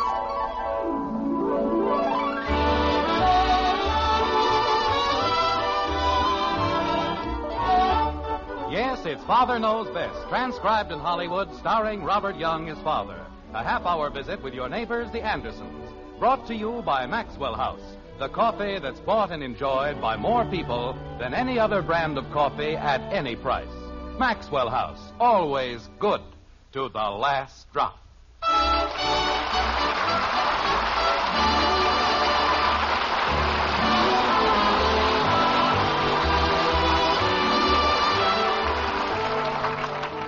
All marriages, we've oft been told, are figured out in heaven. But there must be an annex on Maple Street at number 607. In the event that you didn't know, that's where the Andersons live. And that's where Dan Cupid gets in some pretty powerful licks, like, well, like this. But I'm not hungry. Stop arguing, Kathleen, and eat your dinner. Margaret, I see no reason why the children have to eat at this ridiculous hour. I don't mind eating at five o'clock. You don't mind eating, period. Is that so? By nine o'clock, they'll be storming around here like a bunch of starving Armenians. And if you think. Jim, Louise will hear you. She's upstairs getting dressed. Well, it wasn't her idea, it was yours. Candlelight and soft music. She happens to be my favorite cousin. And if she needs a little help in getting Tom Goodwin to propose. They've been going together for almost five years, and if he hasn't proposed by this time. Jim, he's going to propose, believe me. I don't know. Women get these weird ideas. There's nothing weird about marriage. There isn't, huh? Look, honey, the guy obviously isn't the marrying type. It doesn't take five years to make up your mind. I'm going to see to it that Tom Goodwin proposes to my cousin Louise tonight. Bud? Yes, Dad? I want you to keep this little scene in mind. It may come in very handy in the future. Okay, Dad. Jim. A poor guy by the name of Goodwin just goes along minding his own business, and what happens? They gang up on him, set traps. Do they really, Daddy? Oh, yes. Flickering candlelight, the sweet scent of camellias. I thought camellias didn't smell. For what I'm being charged, they'd better smell. Isn't he awful, Mother? Just because he's a man. Now, there's another thing. Isn't it disgraceful? I'm a man. You know, this isn't just a case of Louise and her friend having dinner with us. This is a fight to the finish. The hunters smell blood, and they're closing in for the kill. I thought they were just going to have dinner. But as you grow older, you'll learn that women have a peculiar attitude when it comes to unattached males. If a man wanders around unmarried, every woman in the world considers it a personal insult. They band together, they form little groups, they compare strategies. Father. Leave him alone, dear. He'll run down. You see, Bud? I don't get it. I don't, too. Well, it's very simple, children. Your mother, being a woman, and I wouldn't have it any other way, is trying to get poor Tom Goodwin to commit matrimony with her cousin Louise. Oh. Well, sure. Did you understand that? Keep still or he'll explain it again. Jim, I don't understand your sudden interest in poor Tom Goodwin. You don't even know the man. That has nothing to do with it. He's a man. And in a case like this, we've got to stick together. Right, Bud? Hmm? Oh, oh, oh, sure. Oh, Bud, those are probably the flowers. Will you get them like a good boy? How about my cake? No one's going to touch your cake. Well, I better take it with me anyway. Bud, you'll get crumbs all over the floor. Oh, dear, if he gets this house messed up. Honey, don't you think you're going a little overboard on this thing? I certainly do not. Tom Goodwin is coming all the way from Middletown for this dinner, and if one thing goes wrong. Nothing is going wrong, Mother. He'll be hooked before he knows what hit him. Who's going to get hooked? Never mind, dear. Just drink your milk. What I like is the high plane on which females conduct these campaigns. He's going to be hooked. Who is Daddy? Betty, it's Dick Andrews. Tell him I'll be right there. Betty, you haven't finished your dinner. Oh, it's all right, Mother. We're going to stop in for a hamburger on the way to rehearsal. Well, don't stay out too late, dear. I won't. And good hunting. So long, everybody. If she knew she was going to have a hamburger, why did she? I can't understand what happened to the flowers. They were supposed to be here at four. You still didn't tell me. Tell you what, dear. Who's going to get hooked? No one is, Kathy, and please drink your milk. Anytime nobody wants to tell me anything, drink your milk. Boy, is that Dick Andrews a character. You know what he's got on? Three mufflers and a... Hey, what happened to my cake? Sit down and drink your milk. But I had a whole piece of cake. You took it with you. I did? Oh. Well, I, I guess I ate it. you know what Dick Andrews had on? Three mufflers. Yeah. What a character. Jim, if the flowers aren't here in 15 minutes, you'll have to go after them. I have to change my shirt. What's the matter with Bud? He's leaving as soon as he finishes his milk. Me too. I'm being stashed over at Patty's, so I won't say anything. Well, you've certainly got everything all figured out, haven't you? Yes, dear. To the last detail. Poor guy. I hope he knows what he's in for. Meaning me, I suppose. Oh, hello, Louise. Don't pay any attention to Jim, dear.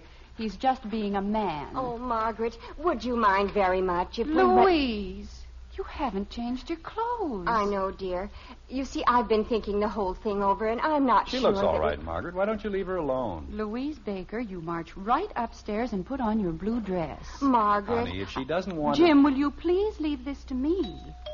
Oh, he's here. He isn't here. He won't be here for an hour. It's only the man with the flowers. Bud? Yes, ma'am. It's a good thing for this family. I know how to open a door. He's the ambitious type. Margaret, would you mind very much if we called the whole thing off? I most certainly would. But if Tom ever finds out. Louise, you can't call off an avalanche. And once Margaret gets started, well, uh, that's it. Somebody's going to get hurt. Kathy. Oh, dear. Don't worry about helpful Henrietta. She'll be out of here before you can say, Why, Tom, how sudden. Jim, when it comes to being helpful. Oh, even Well, if he just- does propose, Margaret, it won't work. A man shouldn't be tricked into marriage. Oh, don't be ridiculous.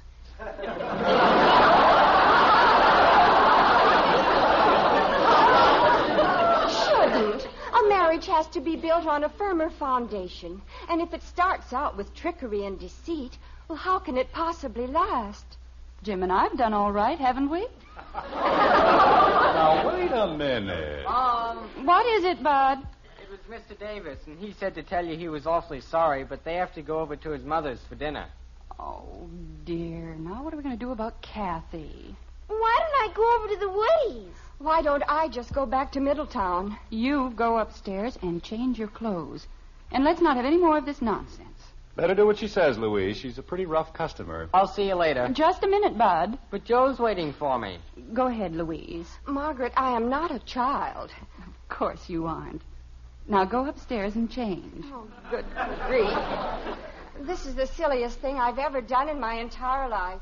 Wait until after you're married. That's when the silly things really begin. Jim, what are you trying to do? What am I supposed to do? Just stand here?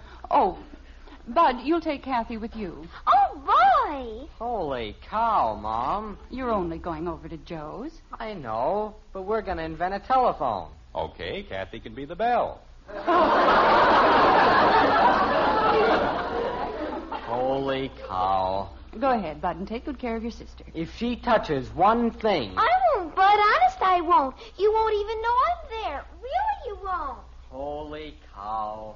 Margaret, Yes, dear. would you mind explaining one small thing to me? Of course not, but don't you think you better run down for the flowers? The flowers can wait. What did you mean? Jim and I have done all right. Well, haven't we? Naturally, but there wasn't any trickery involved in our marriage. The whole thing was my idea. Oh, Jim, it was no such thing. I made up my mind the first day we ever met. And I suppose I had nothing to do with it. That's right. Now, look, Margaret. Angel, do you remember what happened the night you proposed? Of course I do. I walked around the block six times before I had the nerve to go in. It was only five. There was six. My father was counting them, and it was five. Okay, five. But when I pushed the bell, that was it. Jim, you were it before you even saw the bell. You know, now that I think of it, I got the candlelight and soft music business myself, didn't I? To a wild rose. Took me six months to learn the darn thing. And come to think of it, I've never heard you play anything since. Just to a wild rose. That's all it took. Well, if that isn't the most cold blooded, conniving, I'm getting to the point where I don't even like women. You aren't supposed to, dear. Just me. Think you're clever, don't you? I've got a good mind to tell Tom Goodwin what this is all about. You wouldn't dare. Oh, I wouldn't, wouldn't I? No, you wouldn't. Now stop acting like a spoiled little boy and answer the door. Yes, Mother. And if it isn't the man with the flowers, you will have to go after them. I don't have to. But I will. Women, they think they're so smart about everything. Can't even let a man make up his own mind about getting married. Music, flowers. Well, it certainly took you long enough to get here. Well, I'm sorry, Mr. Anderson, but you see. Never mind the explanations. Just give me the flowers. Yes, sir. You just about ruined everything. I did? You certainly did. You see, these aren't just flowers, these are tools to dig the grave of an unsuspecting bachelor. They are. Yep. Poor guy. He's as good as cooked right now. Well, where do I sign? For what? The flowers. Don't I have to sign for them? Oh, no. You see, I'm Tom Goodwin.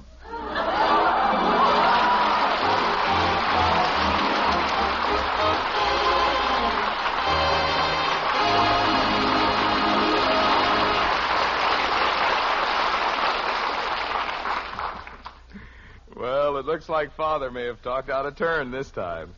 And yet, more often than not, the man of the house does know exactly what he's talking about. For instance, ladies, when it comes to coffee, truly good coffee, that husband of yours is the world's greatest expert. No two ways about it. The number one expert on coffee is your husband. Of course, grocers call us experts, too. They know more families enjoy our Maxwell House coffee than any other brand. But when you brew the coffee, the final judge is your husband. And tomorrow, if you'll fill his cup with wonderfully good Maxwell House, we're sure he'll smile across the table and say, Wonderful. Best coffee ever. In fact, if he doesn't, we'll give you your money back. You see, we know no coffee tastes like Maxwell House because no coffee's made like Maxwell House. In all this world, there's only one recipe for that famous good to the last drop flavor. A recipe demanding certain choice coffees blended just so.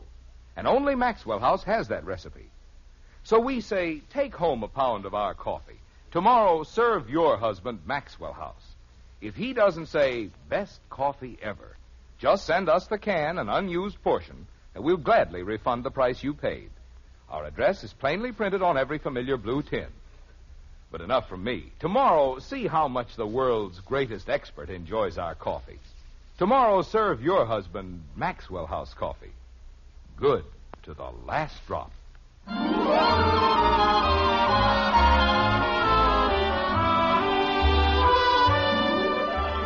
The candles have burned low in the Andersons' dining room, and the scent of flowers mingles gently with the memory of good red beef.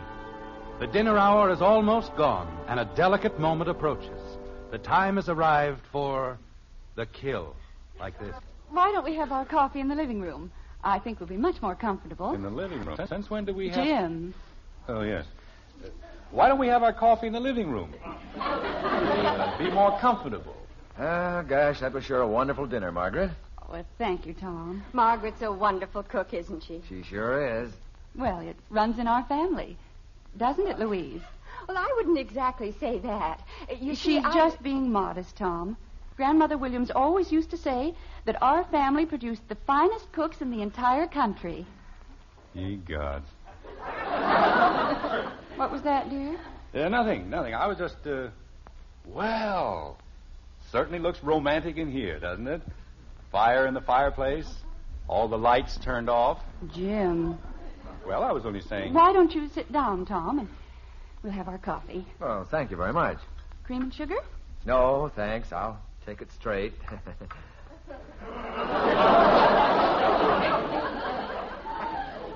Louise? Thank you, Margaret. You take yours plain, too, don't you? Yes, I, I do. Isn't that an amazing coincidence? You and Tom have so many things in common, don't you? Oh. Is something wrong, Jim? No, no, I, uh. I was just wondering when my turn was coming up. Uh, for coffee, I mean. Here you are, dear. Thank you very much. Uh, you know, Tom, it's a funny thing, but after you get used to having a few kids in the house. Louise, uh, why don't you play something for us? Oh, I don't think Sure, I sure. should. Go ahead, Lou. You play, and uh, we'll drink our coffee. All right. Uh, how would you like to a wild rose?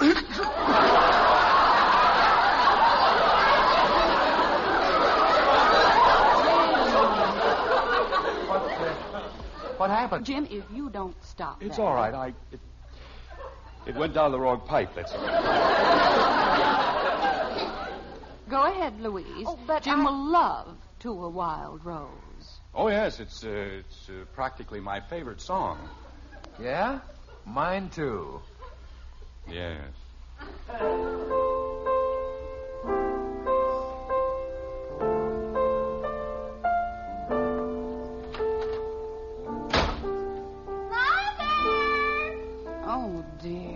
Well, that didn't last very long, did it?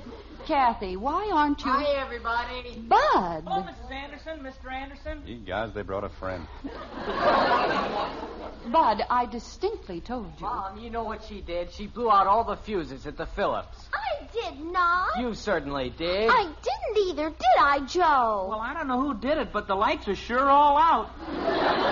Look, uh, why don't you kids. We told her to plug it in when we said okay. You did not. You just said to plug it in. Joe, you were right there. Didn't I tell her to wait?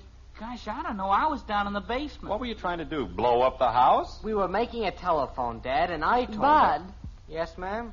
I want you and Kathy to go right back to Joe's. But there aren't any lights. Bud Anderson, if you don't go back to Joe's this very instant. Hey, what's the matter with our lights? Jim, will you please do something? All right, honey.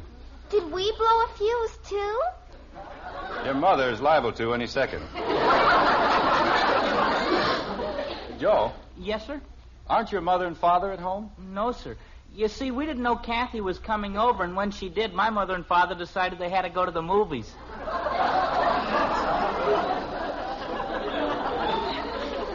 Jim, why don't you take the children inside? All right. Come on, kids. I'm sure Louise and Tom will understand. Of course. Oh, was he the one who's going to get. Kathy. Let's all go down to the playroom and see if we can't get this thing straightened out. Come on, Kathy. Well, stop calling me. Why do you always have to call me? See you pull later, me? Mrs. Anderson. All right, Joe. I'm awfully sorry, Tom. Oh, that's okay. I don't mind a little noise. Tom lives at the Y in Middletown, and he's used to having boys around. Aren't you, Tom? Yeah, I sure am. I see. Uh, tell me, do you like living at the Y? Oh, sure. Yeah, I like it fine. I mean, it isn't like having your own home, is it? Well, no, but then there wouldn't be any sense in my having my own home, would there? Gosh, I'm not even married. Uh, so we understand. Margaret, if you don't mind. Well, I guess I got that all. Ooh. Jim, why aren't you more careful? What do you mean careful? It's so dark in here I can't even see where I'm. Oop! I'm sorry, Tom. Oh, that's all right, Jim. There. Just about made it, didn't I? Are the children all right, dear? Oh, sure. They're going to rig up the phone over here, but they promised not to make any noise. Oh, dear. You see, Joe got a telephone outfit for Christmas, and they've been trying to. Jim, Hmm? Louise was going to play. But I was just telling. Uh, I- I'm sorry, Louise. Uh, just go right ahead. Well, To a wild rose. all right.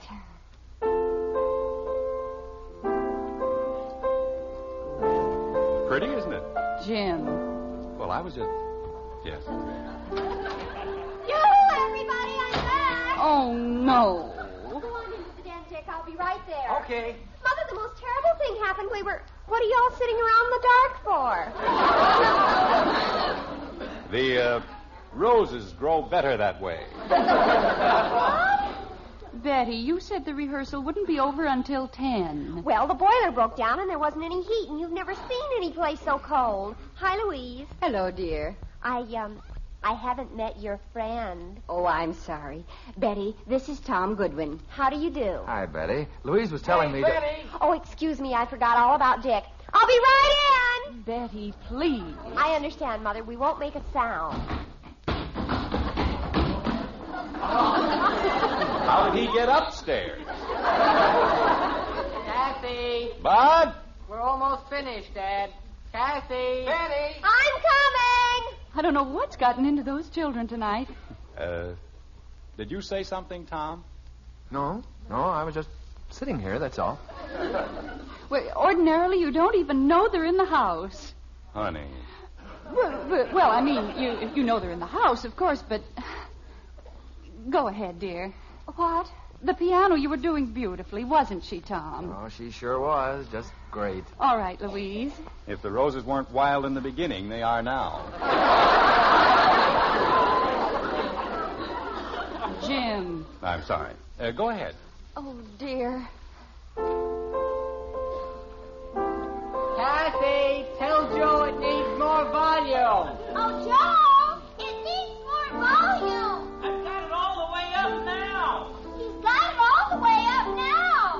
now. Tell him to turn the plug over. Joe, turn the plug over. Okay, wait a minute. Jim. Leave them alone, Margaret. They'll stop. Kathy, ask him how it is now.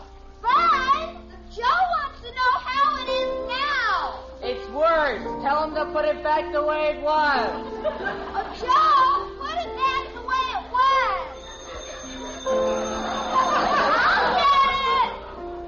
I don't think I can stand this for another second. The kids or the piano?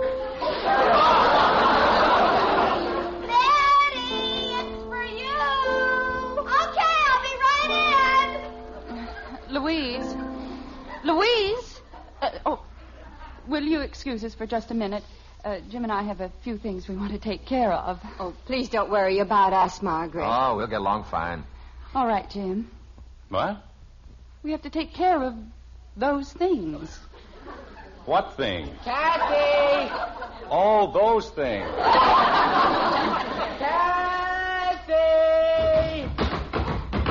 Uh, we'll be right back, Tom. Well, don't hurry on our account now. We're not going anywhere. Hello? Oh, hello, Janie. Jim, I have never been so embarrassed in my entire life. Well, this will teach you not to go around playing Cupid. With a house full of kids, what did you expect? I expected Tom Goodwin to propose, and he's going to. I'll still take Tennessee in six points. I want you to go right down to the playroom and explain to Kathy and Why don't I just shoot them and get it over with? Jim. Well, how do you expect a bunch of normal kids? They don't have to practice hog calling tonight, do they? No, but. Well, I'll speak to them. I'll take care of Betty, and Jim, please be firm with them. Oh, sure. I'll tell them they've got to make a very quiet type of noise. Bud, We're down here, Dad. Bud, whether or not you know it, you and Kathy are in a jam. We are? What'd we do? Hey, look at this. There's a whole box of things we never even saw. Well, no wonder it wouldn't work. Bud, I'm trying to tell you. Let's go upstairs and try it again. Kathy. What? Now look. Bud, Kathy. And you too, Joe. Yes, sir? I went out and bought a book, and I'm now an expert on child psychology. You are? Gosh. And do you know what the book says to do? If I hear one more peep out of any one of you, I'm come, come down here and wring your scrawny little necks. Boy, psychology. Now, is that understood? We were only trying to fix up the phone, Dad. We didn't know you were going to get mad. All right, just remember one little peep. Jim! Hmm? Oh, Jim! What's the matter, honey? Oh, Jim, it happened. What? What happened? Isn't it wonderful, Father? Did he get hurt? Kathy. Well, I'm excited I can't even think. What's going on, Bud? Louise. Oh, oh, Jim, I've never been so happy in my whole life. You mean he did it? Look, a ring and everything. Well, what do you know? Well, congratulate me, Jim. I finally made it. You finally made it. I mean, congratulations, Tom. Thank you, Jim. They're, they're going to be married in June. Isn't it thrilling? I should say it. Yes, sir, and I owe it all to you and Margaret. To us? Well, sure. You see, Jim, I was an only child, and things around my house were always, well, kind of quiet. All right, but That's why I was afraid to get married. I thought it'd be sort of dull. But gosh, if it's like this. you mean you're getting married for the noise? Isn't it wonderful? Oh, no.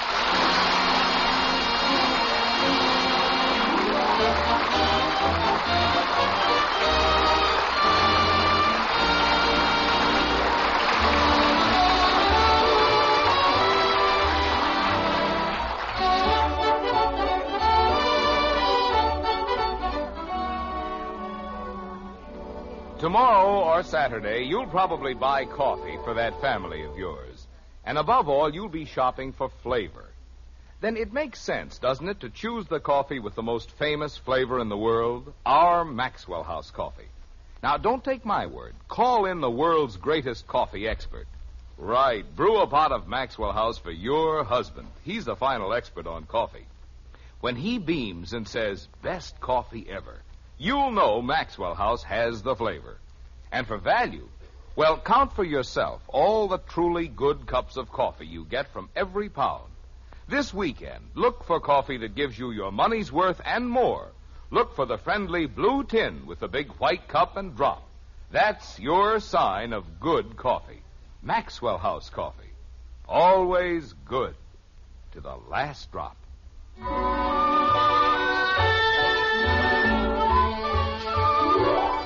It's breakfast time on Maple Street, and the Andersons, five little cupids with egg on their chins, are deep in the morning meal and deep in their usual problems.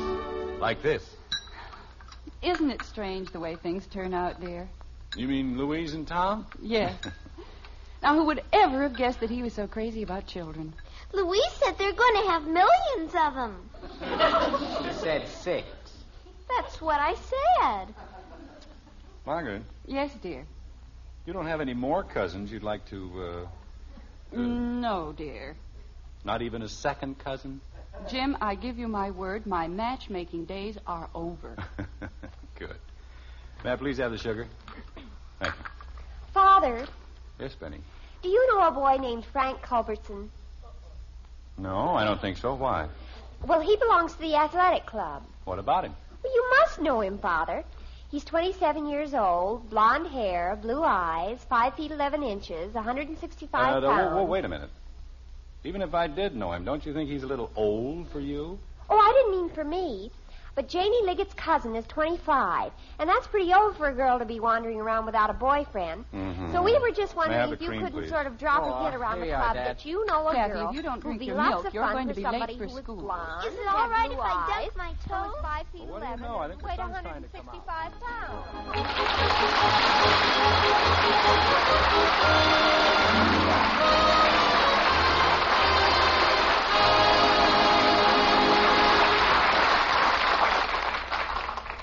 At breakfast time, you don't have to say, You children eat your cereal right this instant. just say, Hopalong Cassidy is crazy about hot wheatmeal. just a little psychology. Yes, to get your children to eat a hot cereal, just tell them Post Wheatmeal is Hopalong Cassidy's favorite hot cereal. And they'll eat it too. Post Wheatmeal is chock full of solid whole wheat nourishment, has a wonderful nut like flavor, and it cooks in just three and a half minutes. You'll see, you'll all agree, it's the best hot cereal you ever ate.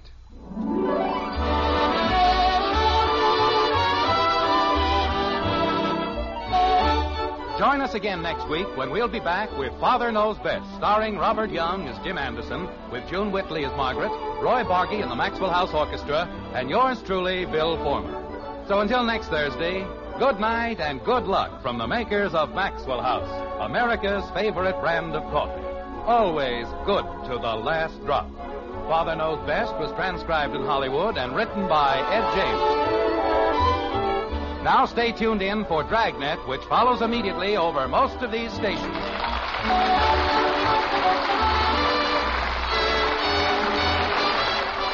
Coming up, Dragnet with tense, absorbing drama on NBC.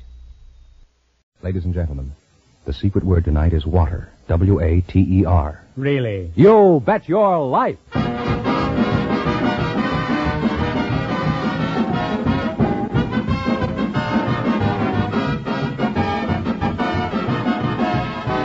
The DeSoto Plymouth Dealers of America present Groucho Marx in You Bet Your Life, the comedy quiz series produced and transcribed from Hollywood. And here he is, the one, the only. I thought he went with the wild goose goes. Oh, that's me, Groucho Marx.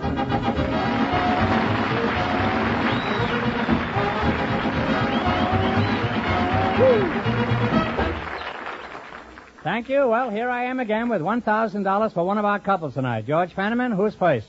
A couple of Irish people selected from our studio audience just before we went on the air. It's our way of noticing St. Patrick's Day, Groucho, and here they are, Miss Beth O'Haggerty and Mr. John Daniger. Meet Groucho Marx. Welcome, folks, for the DeSoto Plymouth dealers. And if one of you says the secret word, he wins $100 in cash instantly. It's a common word, something you use every day. Mr. Uh, uh, Dan, uh, how do you pronounce that? Danaher. Danaher. Yes. What do you got that G in there? Just to fool people? that's a that's a real Irish name, huh? Real Irish, I bet your life. It's a real Irish name. And we got a plug for the show too. Where are you from, uh, Paddy, me lad? I'm from Roscommon on the banks of the Shannon in the west part of Ireland. Hmm. Well, it sounds pretty authentic. Huh? how, how long since you since you were in Ireland? Forty-two years.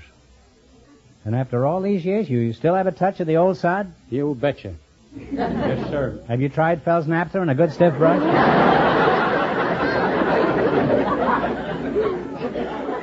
Miss O- O'Haggerty, I, at least I can pronounce that, huh? Beth O'Haggerty, huh? That's right. Which part of Ireland are you from, uh, Beth? Well, I didn't come from Ireland. And how is it you're Irish? Uh, was one of your ancestors a policeman? Both of both of my grandparents came from Ireland. Oh, I see. Then you're Irish twice removed. Uh, I've been twice removed from Ireland myself. well, if you're not from Ireland, where, where are you from, Miss O'Haggerty? I'm from Los Angeles. Well, you're a fine-looking lass. Thank you. Why is it you're not married, Beth? Beautiful girl like you. Oh, I just never found anyone who, any man that was strong enough to take me away from my job, my career. What are you, a wrestler? No,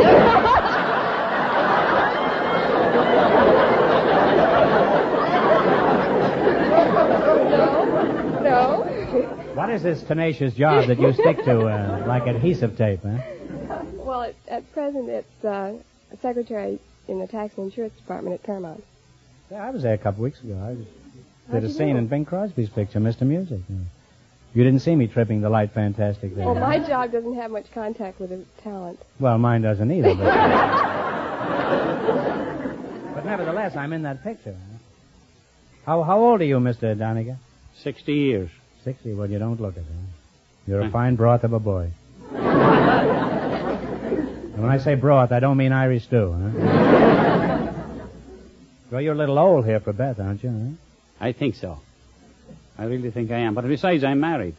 Well, then it's not very important. Huh? How did you meet your spouse, uh, Johnny? Well, it's it's Well, about more 40 to it than that, I hope. it's about 45 years ago. It was in a small town in the west of Ireland, and she was out on the street chasing a chicken. and you were doing the same thing, huh? I went caught the chicken, and I took the chicken back and I put it in the, in the hen house at the back of her house. And then I went back the next night and made my acquaintance, and well, that's all. I'm married to her now anyway. What happened to the chicken? I don't know. I never made any inquiries. Patty, do you, sp- do you speak Gaelic? A little bit, not much. Well, could you give us a few words? Well, Kay Wiltu, Tama Gamai, Kay Wiltu Hain, Gamai, Garima Haikut, Tasur of take me a risto. What, what does that mean, huh? Well, it means, uh, good evening, how are you? Oh, I'm fine, thank you, how are you? Where's your chicken I hope tonight? I'll see you again. Could, could you tell me a joke in Gaelic? No, I couldn't. I, I really couldn't tell you. I wouldn't be able to remember that. Now, what I could tell you is a short one in English, if it's any good to you.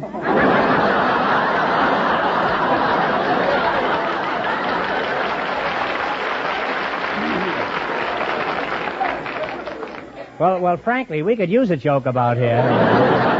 let's hear, let's hear the one in English, huh? Well, it, Don't make a- the English too good, or I won't understand it. Well, this, this, it, uh, this isn't about the English. It's in the English language. Oh, yeah, I know. Yeah. It's about Pat that was up on the fourth floor in a building and was on fire. And he shouted to Mike down on the sidewalk and he says, uh, Mike, I'm going to jump. Catch me. So he jumped, plopped down on the sidewalk and Mike jumped away from him and he flopped on the sidewalk and was stretched out. And he says, say, why didn't you catch me? He says, I was waiting to see if you'd bounce.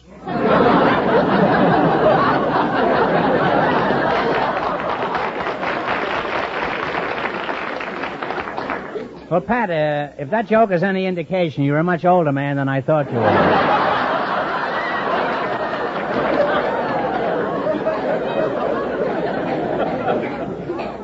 Tell me, Mr. Donay, uh, uh, have you ever seen a, lepre- a leprechaun, huh? No, I've never seen a leprechaun. What is a leprechaun? Is it anything like a republican? Uh, No, they're, they're imaginary people. Well, know. that's a republican, all right. They're imaginary people these days, too. huh? Tell me, uh, uh, how do you usually celebrate St. Patrick's Day, uh, Johnny? Oh, take a couple of nips or something like, you know. Hang around the rest of the day and take it easy. What's the real reason you Irish celebrate St. Patrick's Day? Well, because St. Patrick is the patron saint of Ireland, and he, he drove the snakes out of Ireland. Hmm. And where are they now? Huh? and then what, after a nip or two, I suppose they all came back again. Huh? well, after talking to you two, all I can say is a happy St. Patrick's Day to you both. Now, in just one minute, you're going to work together for a chance at a thousand dollars. You bet your life.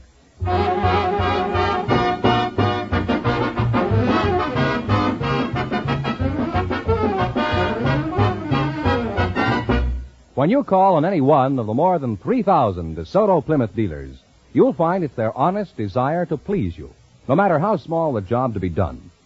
The DeSoto Plymouth dealers offer you the benefit of not only the best tools and equipment, not only the factory trained mechanics, but they also feel it's important to be courteous, to give their customers a square deal. That's their creed, their way of doing business. So no matter where you drive, remember there are DeSoto Plymouth dealers anxious to serve you. And remember, all dealers who sell DeSoto also sell Plymouth.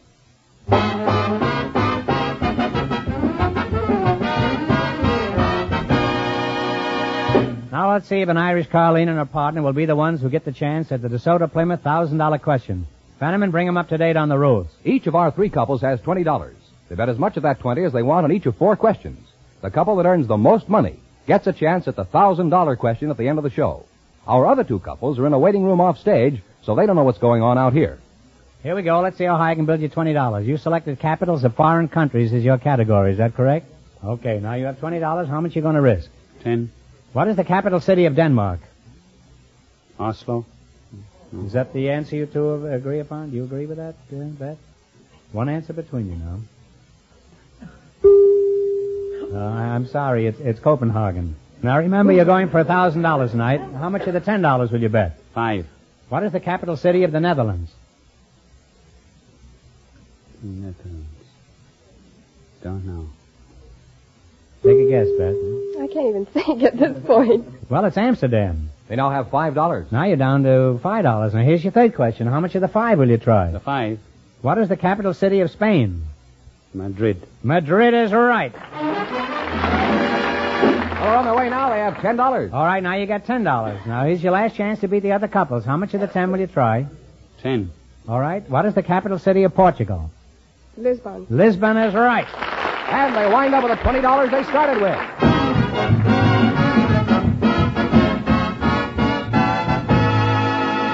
Thanks and good luck from the DeSoto Plymouth dealers. Now don't go away. You may get a chance at the big question. Groucho, the secret word is still water. Perhaps the next couple will say it. They're a barber, Mr. Arthur Fredman, and a housewife, Mrs. Dorsey Ridgeny, selected by our studio audience just before we went on the air. And here they are, folks. Meet Groucho Marx. Welcome to You Bet Your Life. And if one of you says the secret word at any time, he wins a $100 in cash instantly. It's a common word, something you use every day. A barber and a housewife, eh? Uh, Mr. Uh, Friedman, you're the barber, I presume, huh? That's right.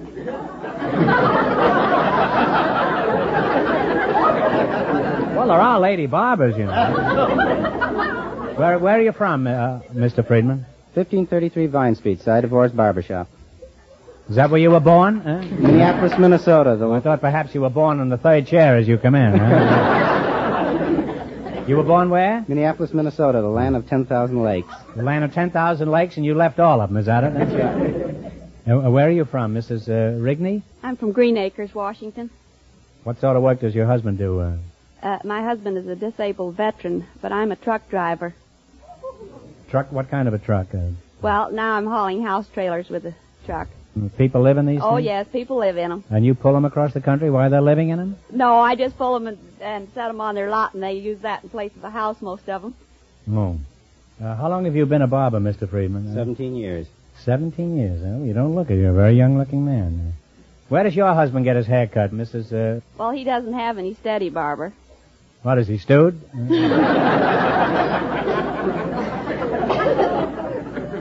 Do your customers ever ask you uh, what's a good way for a man to save his hair, Mr. Friedman? Yes, they do. Well, what do you tell them? Put it in the cigar box.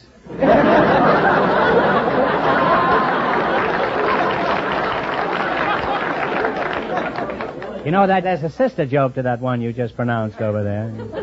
the one where the fellow writes in and says, "How do you avoid falling hair?" And the fellow writes back, "Step nimbly to one side." you know, incidentally, I know of a hair tonic that'll grow hair in a frying pan. But who wants a hairy frying pan? No joke, but then this is a very old frying pan. How did you get to be a barber? Did you start out when you were a little shaver? Went to barber college. Huh? I went to barber college. You went to barber college? Yes. What influence has the electric razor had on the barber profession? It cuts down the shaves about 25%. Mm-hmm. And what do you do? Every time there's another razor sold, you raise the price of the shave. Is that it? Do you use electric razor? I use an electric razor, yes. Someday I hope to get the chair.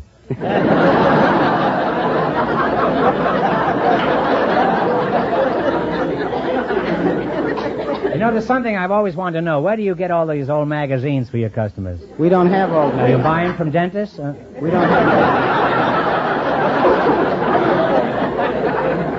Or are you in business for yourself, huh? Where do you get them? You don't have old magazines? No. Well, if one of your customers brings in the latest issue of Look magazine, be sure to see it, will you? There's a flattering piece about me and our show in the current Look magazine. And maybe it'll help them forget that they just lost your ears in your barber shop. huh? Why is it women don't get bald as often as men, Mr. Friedman? Well, the female is different than the male.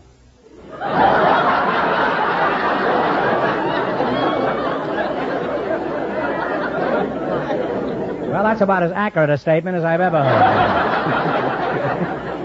Nobody is more aware of that than I am, Mr. Freeman. well, now let's see if, uh, if a professional clipper like you and uh, can clip an old cut-up like me for a thousand dollars. Now you beat the other couples and you earn the chance at the big question. I can't tell you how much our first couple won, but Fenneman's off stage to remind our listeners. The Irish couple won $20. Here we go. Let's see how high I can build you twenty dollars. You selected songs about anatomy as your category. Is that right? That's right. Now you have twenty dollars. Here's your first question. How much of the twenty will you try? Ten. What's the name of this song? Okay, Jerry.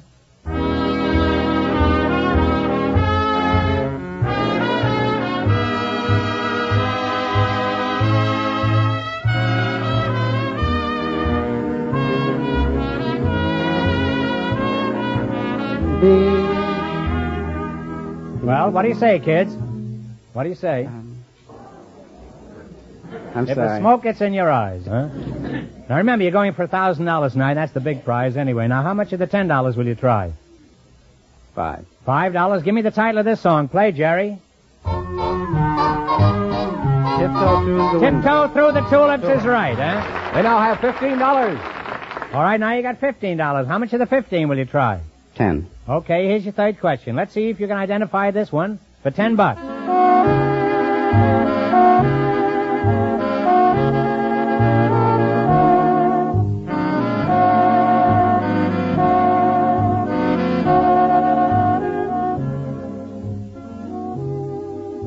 What do you say, kids? Take a guess.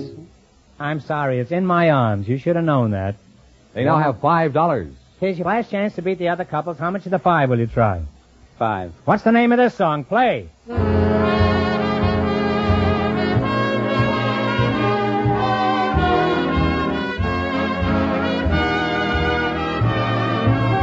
a guess.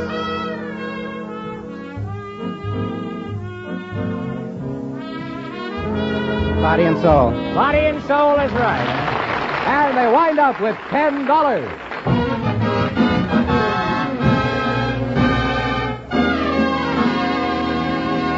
Thanks and good luck from the DeSoto Plymouth dealers. Now, in just a minute, our last couple will try for the chance at a $1,000. Fenneman, who's ahead? Well, the Irish couple is leading with $20. And the secret word is still water. Perhaps the next couple will say it. We invited some collectors from the Bureau of Internal Revenue and some Hollywood business managers to the show tonight.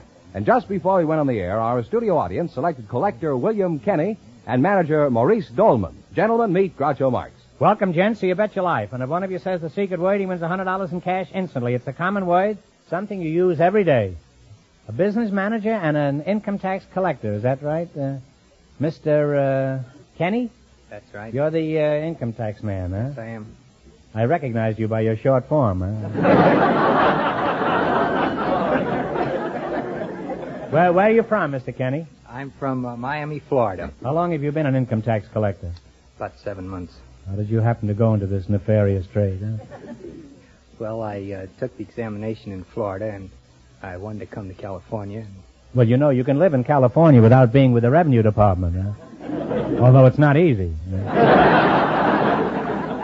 what prompted you to become an income tax man? I mean, what did you do prior to that?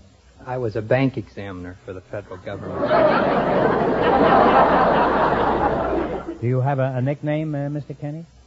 Yes, uh, What is it? eh? at school they call me Frog. Why, did you hop around a lot in those days? Are, are you married, Froggy? Oh, yes, I am. I, And uh, how helpful is marriage from the income tax standpoint? well, this year, uh, wife is worth six hundred dollars. Well, everything's inflated these days. Is that alive, Mr. Kenny, or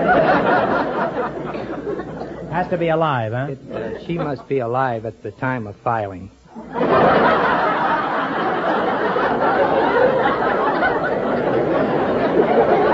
You don't care if they drop dead the following day, huh? How about children? What are, what are they worth? This year, kids are worth six hundred dollars. Hey, the little ones are worth just as much as the big ones, huh? do, do you have any children, Mr. Kenny? Not yet. Not yet. Well, then you're out 600 bucks, aren't you? By the process of elimination, I, I presume that you're the uh, business manager, Mr. Dolman, huh? I am. Where, where are you from? I'm from New York. What outfit do you do you work for? I'm in business for myself. Oh, you mind your own business, huh? Just what do you do in your business? I, mi- I manage the business affairs of other people. Then you don't mind your own business. what do you have to know to be a business manager, Mr. Dolman? Well, primarily you have to have a good head for business. Is that in addition to the one you carry around now?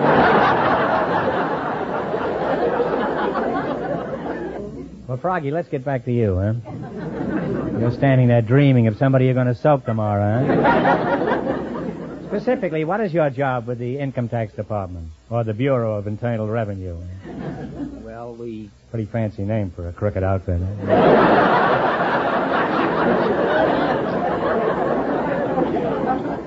we go out and track down delinquent taxpayers, and Suppose a fellow owes you seven thousand dollars and he has no money. What do you do then? if he's got the money, we'll collect it. If he doesn't, If he hasn't got it, you can't throw him in the can for that, though, huh? If he hasn't got it, no, and he hasn't prepared a fraudulent return. No. But we don't uh, put them in jail if they just don't have the money to pay the taxes. That's a good thing to know, now. That's a question. Now, what, what are some of the things we should know about income taxes? For example, should a married man file a joint return or a single return? This year, it would uh, be to his advantage to file a joint return with his wife, and that way he could take advantage of the split income provision. When do I get my split? What's a joint return? Is that a nightclub with a money back guarantee? A joint return is where husband and wife file one return together and pool their income and prepare one tax return. Now, in filing a joint return, how much am I allowed as a deduction for myself? This year, you would be allowed $600 as uh, head of the house. That's just fantasy on your part, you know.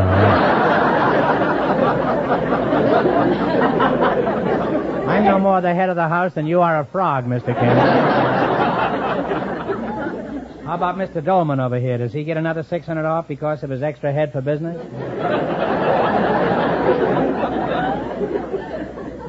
now, what is the difference, Froggy, but, uh, between the short form and the long form? Well, the short form, the 1040A, you can That gets claim... in at 11 o'clock, huh?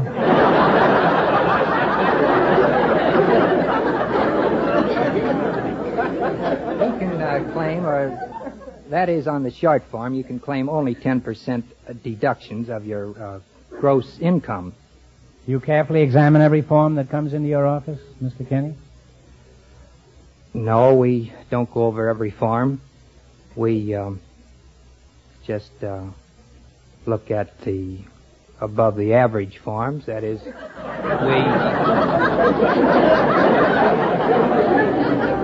You mean the ordinary farm you don't pay any attention to?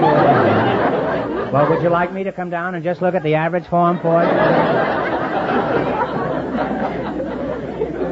I'm not as calloused as you are, you know. Why don't you examine uh, every form? Well, we just don't have the personnel to go over every form that walk, goes in the office. but uh, in in regards to that, I, I want to add that we do pay particular attention to the forms that go into big figures.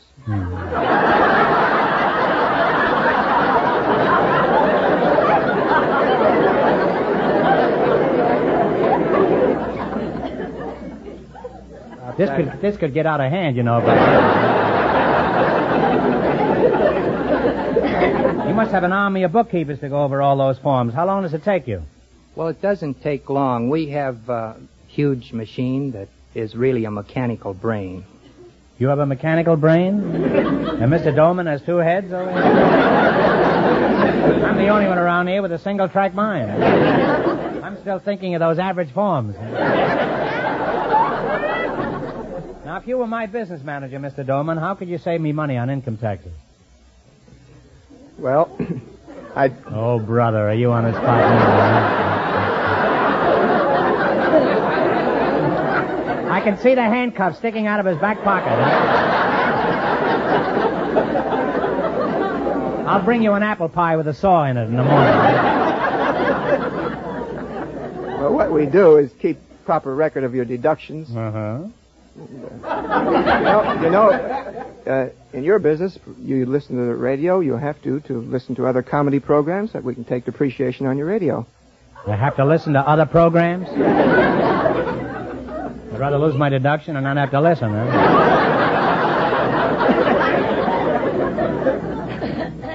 now, uh, suppose I was thinking of hiring you to help me take care of my business affairs, Mr. Dolman. I haven't any, but just pretend, huh? What would you want to know about me? Well, first, I'd want to know if you were honest. If I were honest, I wouldn't need your help, Mr. Dolman.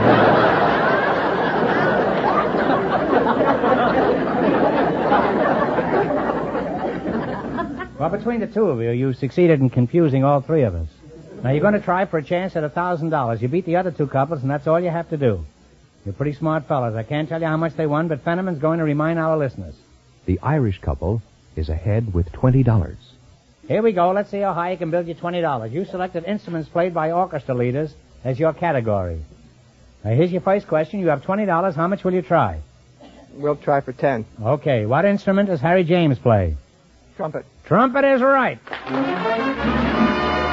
Off to a good start. They have $30. I want to, I want to warn you of one thing, boys. You know, if you win any money here tonight, you got to put it on your tax. Remember, you're going for a thousand dollars tonight. Now, how much of the thirty will you try? 20.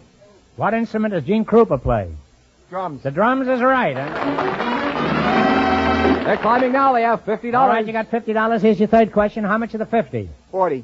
What instrument does Tommy Dorsey play? Trombone. Trombone is right. They're way up there now. They have $90. Well, you slid right into that one with the trombone. Now, you got ninety dollars. Here's your last chance to beat the other couples. How much will you bet? Shoot the works. What instrument does Carmen Cavallaro play? Piano. The piano is right. And they wind up with $180. And that means the tax man and the business manager get the chance at the DeSoto Plymouth $1,000 question.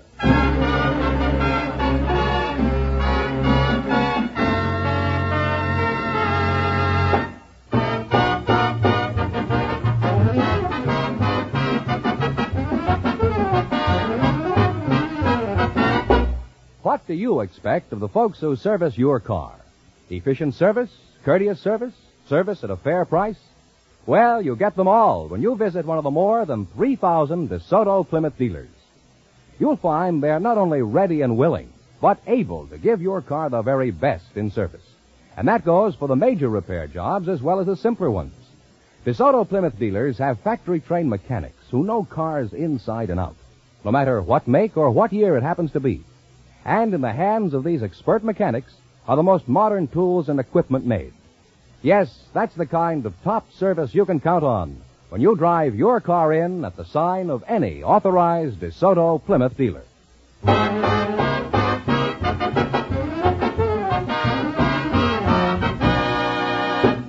And here is the tax man and the business manager, the winning couple, all ready for the DeSoto Plymouth $1,000 question, Groucho. Here we go for a thousand dollars. Ready? I'll give you 15 seconds to decide on a single answer between you and think carefully. And please, no help from the audience. Here it is. In 1777, the American Army defeated the British under General Burgoyne in what has become one of the truly decisive battles of world history. The American victory marked the turning of the tide of independence.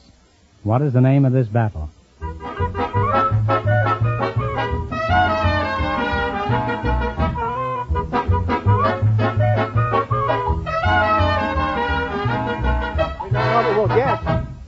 Okay, now what is the answer you two have decided upon and talk right up into the microphone?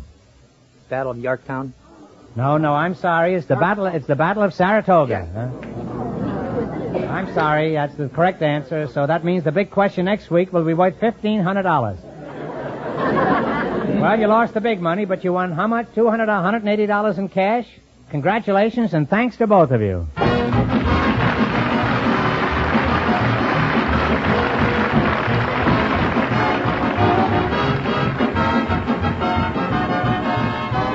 You Bet Your Life is a John Guedel production, transcribed from Hollywood, directed by Bob Dwan and Bernie Smith. Music by Jerry Fielding. Be sure to tune in again next Wednesday night at this time for the Groucho Marx Show, You Bet Your Life, presented by the more than 3,000 DeSoto Plymouth dealers of America.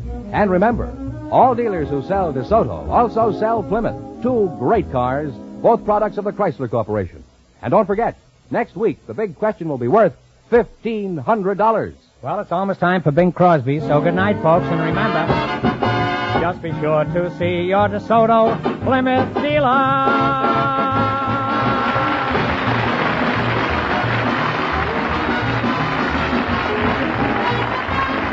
Folks, here's a reminder. Meeting human needs is the objective of all Red Cross services. Respond willingly to the 1950 Red Cross Fund campaign. Remember, you're not giving to, but through the Red Cross. This is George Fenneman signing off for the more than 3,000 DeSoto Plymouth dealers from coast to coast.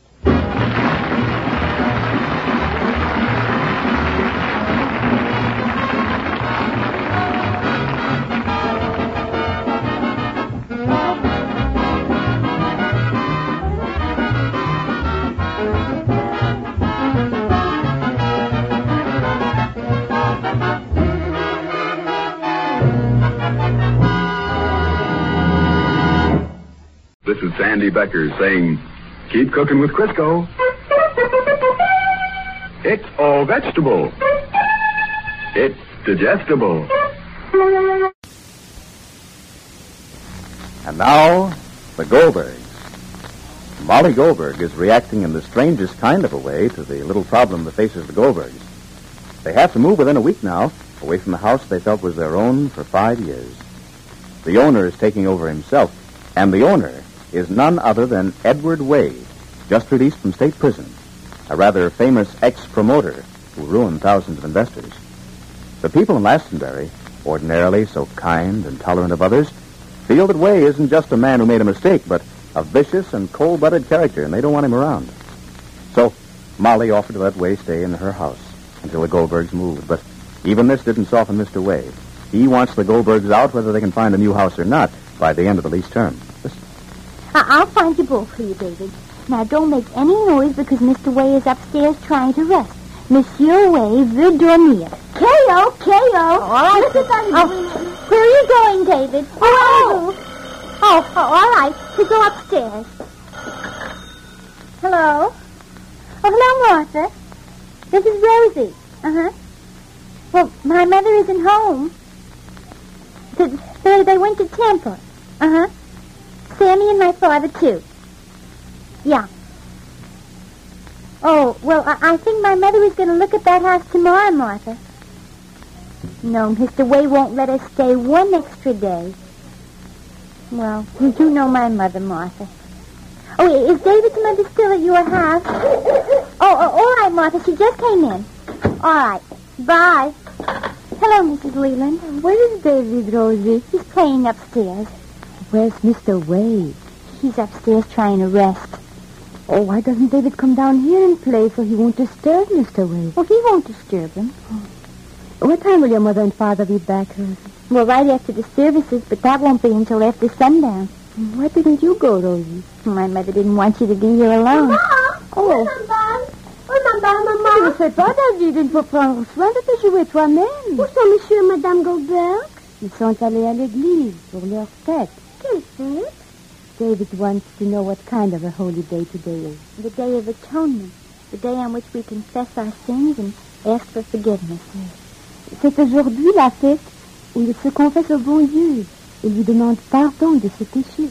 Monsieur et ma- madame Goldberg sont bons. Ils sont très bons. Mais oui. Où vas-tu, David? Je joue au géolier devant la cellule de cet homme. Oh, David! Je suis rude. Qu'est-ce qu'il va raconter de pareilles choses? Il ne faut pas faire ça. Oh non, David, je t'en prie. Oh, Rosie, who told the child?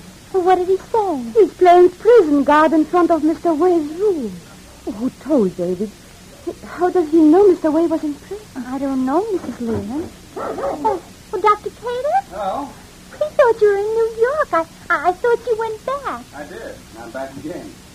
Is uh, anyone going to invite me in? Oh, of course. Oh, thank you. I didn't realize, right? Stop walking up and down outside my door.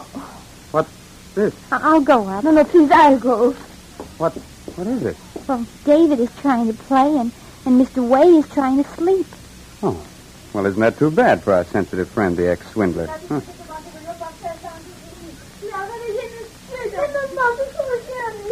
Merci, David. Ça suffit, ça suffit, vraiment. Well, Hello, David. Et bonjour docteur. Bonjour, docteur. Bonjour. Rosie, vous venez jouer avec moi? All right, viens, David. Nous irons dans ta chambre. Oh, make him please keep quiet, Rosie. Please, Rosie. Um, where's Mrs. Goldberg? They've gone to the temple. This is a holy day for them. Oh, oh, that's right. I forgot. Or uh, perhaps, come to think of it, I remembered and uh, decided to come over here and keep you company. Do you need company? No, but I like to have it. Hmm. Any old company? Any good company. Well, I'm good company. I have no doubt of it. uh, have Goldbergs found a new place yet? Not that I know of. Oh. But I suppose Mr. Way is giving them more time. No, No. no. Not even after they took him in when no one else in Lastbury would. Lovely character. Well, he's just been released from prison. He shouldn't have gone there in the first place. No matter what he did, he suffered for three years. Hmm. Suffering isn't easy. It makes you change. It makes you despise the world. Do you? I try not to. And lately, now that I've found so many friends, I no longer feel the way I did. But Mr. Way has no friends. Uh, how is it that we keep coming back to Mr. Way? I'm sure I'm not the one who keeps bringing it up. Perhaps I am. I feel, Dr. Plater, that Mr. Way, like me, is just a little, well, not at home in the world. Hmm? I know what it is to be in prison. What? Prison? You? Oh, I don't mean a real prison. I mean the prison of poverty, which is just as bad as walls and stones and bars. Oh. So Mr. Way, too, and no matter how he is.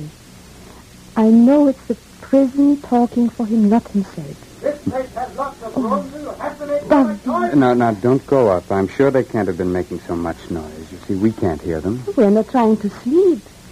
Our room must be right next to his. Let you pick your playground right next to my room. Oh, I'll be right down. Please excuse me. No, please don't go. C'est d'ailleurs le moment d'aller se coucher. Viens doucement. Don't scold him. I, I, I'll put David to bed. Viens, David, sans bruit. Il faut que tu sois sage, David. Il faut être un brave petit garçon. N'oublie pas que nous sommes des invités. Et que nous ne sommes pas chez nous, David. Mais je ne fais pas de bruit. Maman, vraiment, je n'ai pas. Oh, maman. Doucement, David. Doucement, chérie.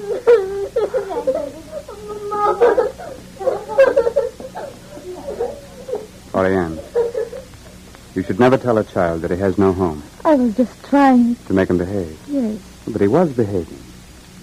And even if he wasn't, you shouldn't make him feel insecure. You yourself just told me what insecurity did to you. Oh, I didn't mean. Oh, of course not. But you see, you can do just as much harm through ignorance as through willfulness. Hmm. Well, I suppose there's nothing else I can do except take a hand. Take a hand. Oh, certainly. You don't think I'm going to let you spoil your son's life just because you're not a psychologist? I am. I'm going to show you just how to bring up your son. But I'll be up as often as I can to give you instructions. Uh, you don't mind, do you? no, but I'm glad. I wouldn't want to be forcing myself into the habit of your life. It leads to resentment. I've asked you a million times to be quiet. Hmm. You have to laugh at the top of your voice. I'll be right Quiet. down. please, Doctor. Spoiled brat without any respect for anybody or anything. What the devil are you raising your voice for? I beg your pardon. Well, don't take refuge in your dignity, Mr. Way, because you have none. I'm Dr. Cater. You may not have heard of me since you you're more used to uh, to be interested in people's possessions than people. But I'm a friend of the Goldbergs and a psychologist by trade. Where's Mrs. Goldberg? Are you going to register a complaint? You're living in this house because Mrs. Goldberg is a tender-hearted woman. And you're forcing the Goldbergs out because you want to show that you're not afraid to act as crudely as you want to. Even if you have been in jail. That's why you're howling at the children. You're trying to act like a man who doesn't have to walk softly because of his past. But you're wasting your time and impressing no one. Face the facts, Mr. Way. The person you have to make terms with doesn't live out here in the world with the rest of us. It's yourself. And you're beginning in the worst of all possible ways by trying to shout so loud that you can't hear your own mind think. Thank you. Don't forget to send me a bill for your expert advice. Dr. Cater's little lecture on Mr. Way's character sounded true enough for the moment, but how much of it was caused by Oriane's obvious sympathy for the man? It's a question that Molly's going to find answered one of these days, much to her surprise. It's the season for bright, tempting dishes, for foods that radiate good cheer. It's the season for Kraft salad mustard. Foods fairly sparkle with appetite appeal when you add the tangy flavor of golden, creamy smooth Kraft salad mustard. This mustard, with the just right spicing, peps up sausage and cold cuts, blends smoothly into keen tasting cream sauces for vegetables, adds delicious flavor to golden eggs. Ask for this light golden, creamy smooth salad mustard made by Kraft. Or try that other favorite, Kraft mustard with horseradish added. Buy these two delicious mustards, salad mustard and horseradish mustard, both prepared by Kraft. The Johnson Wax Program.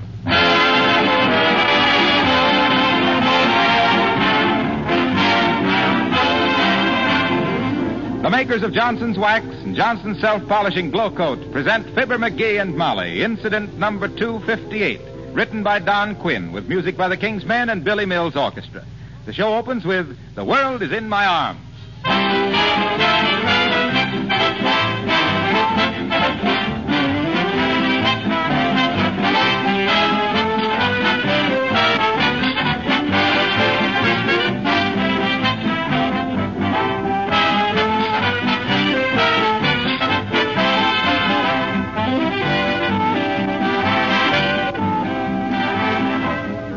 Have you ever stopped to think how many labor saving devices you modern women have in your homes compared with the homes of 50 years ago? How would you like to give up your telephone, your washing machine, vacuum cleaner, electric refrigerator, or food mixer, just to mention a few? Well, I know the answer. And I know something else you wouldn't like to give up. That labor saving floor polish, Johnson self polishing glow coat. Think of having to go back to old fashioned scrubbing again to keep your linoleum floors clean. Yes, housekeeping certainly has been made more pleasant with Glow Coat to save you work every month and to make your linoleum wear longer, too. Women who aren't now using Johnson's Glow Coat in their homes are missing a lot. Because Glow Coat requires no rubbing or buffing. You simply apply and let dry. In 20 minutes, your floor is sparkling and gleaming with a beautiful, long lasting polish. If you have any friends who don't know Johnson's self polishing Glow Coat, you'll be doing them a favor to mention it to them.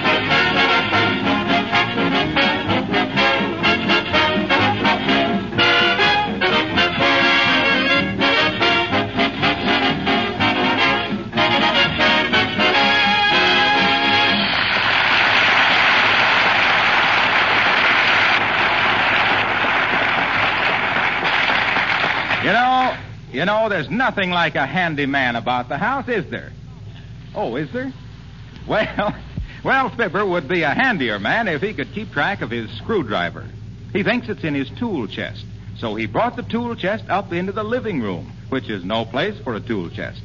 And here, emptying things out of the tool chest, we find Fibber McGee and Molly.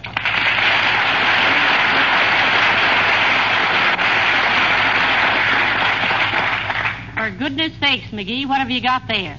A tool chest. You heard what the man said. Well, did you bring that up out of the basement just to look for a screwdriver? Yep. Too dark in the cellar. The light socket's busted. Why don't you fix it? Can't find my screwdriver. Well, use the blade of your jackknife. I can't. The point's busted off. How'd you do that? Using it as a screwdriver. Now, let's see. Bicycle sprocket. Auto crank. Wood burning outfit. What's that book there under the broken alarm clock? This? Well, that's Helpful Hints on Home Handicraft by Henry Horace Epplewhite. It's great stuff, too. Is that where you got the information about how to fix my sewing machine? Yeah, how does it work now? Oh, fine. Except that the bobbin keeps coming loose and shoots across the room. Oh. Ah, I nearly got Mrs. Uppington the other day. She was sitting down at the time, too.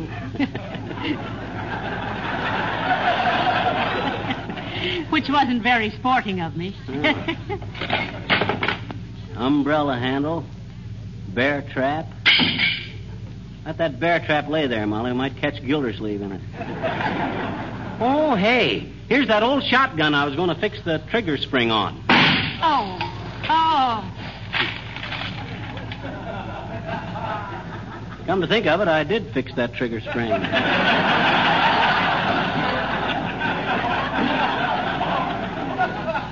Now, isn't that nice? Now you can fix that hole in the ceiling, too. Mm-hmm. Or make it a little bigger and install a brass pole, then we'd have a nice guest room for visiting firemen. You wouldn't be getting sarcastic, would you? No. And incidentally, what do you want the screwdriver for? No, I'm going to fix something, Molly, and I I don't want to tell you. I want to surprise you. Who's that? Uh-oh. It's Mrs. Uppington, the front bumper of the station wagon set. The Queen of Wistful Vista Society, and wouldn't you love to crown her? Come in. Oh, how do you do, Mrs. Uppington? Uh, how do you do, Mrs. McGee? And Mr. McGee? Hi, Uppy. I, uh, I just stepped into. Oh, what have I stepped into? Well, uh, you stepped into an old camera, Mrs. Uppington. But don't feel badly about it. He never used it anyway. Oh, I was going to fix that camera when I got time. What was the matter with it? Well, when you looked into that ground glass plate, everything was upside down. I got so dad ratted tired of standing on my head to take pictures that I Oh, just. really? My, how awkward. oh, no, he rather enjoyed it, Mrs. Uppington. He was always a bit of a pixie with a brownie. Ah, well, you simply must allow me to pay for the damage. I insist on making the loss good. Oh, well. Why? It was no good and it's no loss. Why, Molly? How can you be so mean to Mrs. Uppington?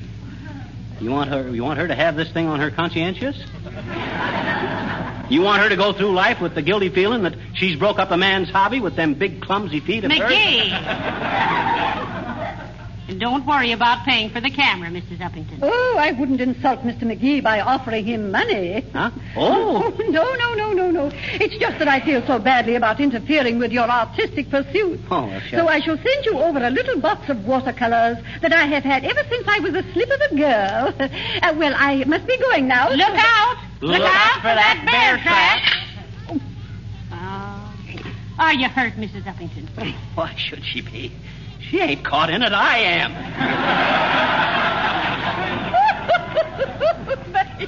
oh, I'm so sorry, Mr. McGee. Oh, you are not. Oh, Maggie. And I do hope the watercolors will make up for the loss of your camera. Remember the old poem which I just made up? little spots of color, little lines of ink. You may think you're an artist, but confidentially, well, goodbye.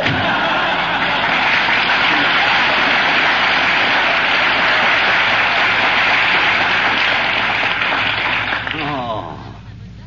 Oh, I do, do I? hey, Molly, open this dad ratted bear trap, will you? Well, how? Take a screwdriver. Oh, my gosh, no screwdriver. Hey, wait, I can do it. Ah, boy, is that a relief. Well, how on earth did you get it open, Oh, dearie? just use a little logic and common sense. I says to myself, now keep cool, McGee. Sure, I says. Now, what kind of a trap is this? Well, says I, it's a bear trap. Yeah? Of course, I says. So what's the logical way to open a bear trap? Why, shucks, I says, with your bare hands. Oh. So, oh, Oh, dear. Well, I'm glad it wasn't a mouse trap. You'd have had to give yourself a Mickey. now, hurry up and get that junk off of my floor. Molly, I haven't found the screwdriver yet. I don't want to Well, stick. for goodness sakes, run down to the hardware store and buy a screwdriver. I don't got time to. Hello, Johnny. Hello, daughter. Going to the auto show? Oh, I don't think so. Not this year, Mr. Oldtimer. Why not, daughter? Well, I'll tell you, old timer, they've took all the fun out of it. You used to go to auto shows so you could stand on the running boards and watch the salesman show you how easy the clutch and the gear shift worked. And now, no gear shift, no clutches, no running boards. All they got left is the salesman. That's pretty good, Johnny. If a trifle exaggerated. But that ain't the way I heard it. Way I heard it, one feller says to t'other feller, say, he says, I see where Fibber McGee and Molly are back on the air. You hear their first two shows? Yep, says t'other feller. Sure are in the groove, ain't they? That's an understatement, says the first feller. That ain't a groove. That's a rut.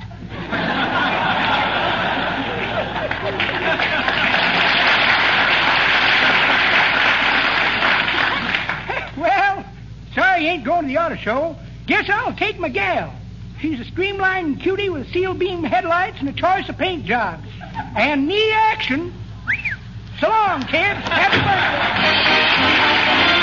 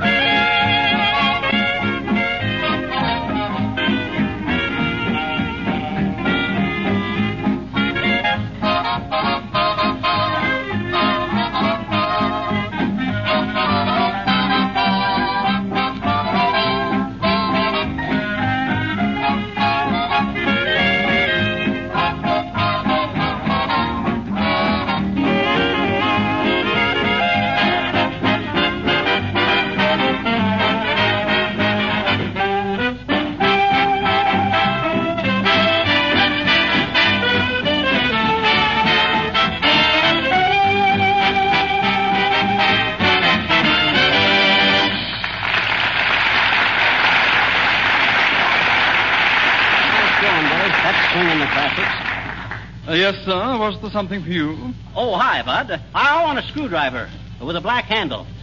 We're in the hardware store now, folks. I rattled some hardware, Bud. Thanks. How about a screwdriver? With a black handle. Why a black handle? Well, why not? That's what I say. Get one with a black handle. Uh, yes, madam. A screwdriver with a black handle. Uh, what size?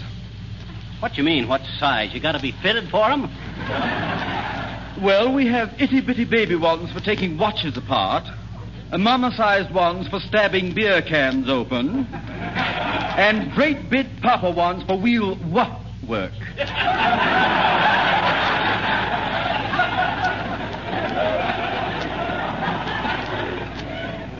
Look, Goldilocks. I'm a medium sized guy looking for a medium sized screwdriver for a medium sized job. Uh, just step this way, please. Uh, mind the wheelbarrow. Oh, oh, oh, lead me past it, Molly. I, I don't want to look. Why not? It's only a common wheelbarrow. Oh, you know, Molly. My cousin Chamberlain. What? You remember what happened to him when he was working on Boulder Dam? No, I don't. Well, they found somebody had tampered with the concrete mixture. Don't tell me they suspected your cousin. Yes. The minute they seen his feet sticking out of the dam, they knew he was mixed up in it. Him and another guy.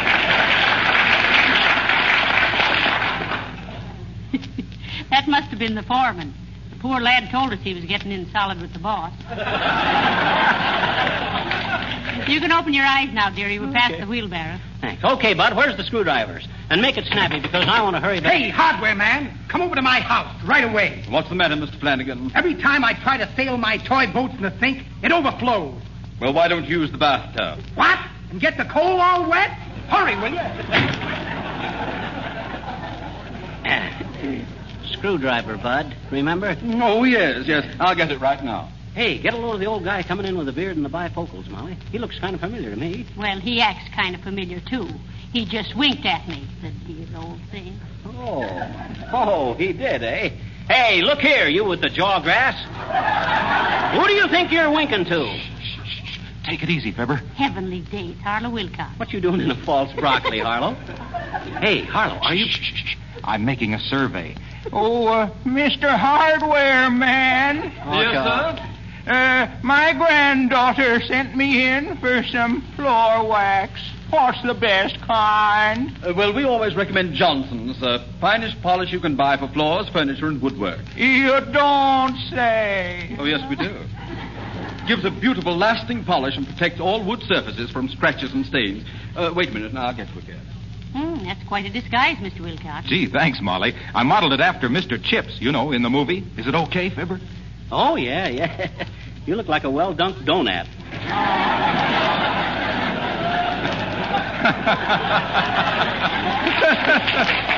That's the worst disguise I there ever you are, sir. Johnson's wax. Not only the best protection for your floors and woodwork, but it will add a great deal of beauty to your home.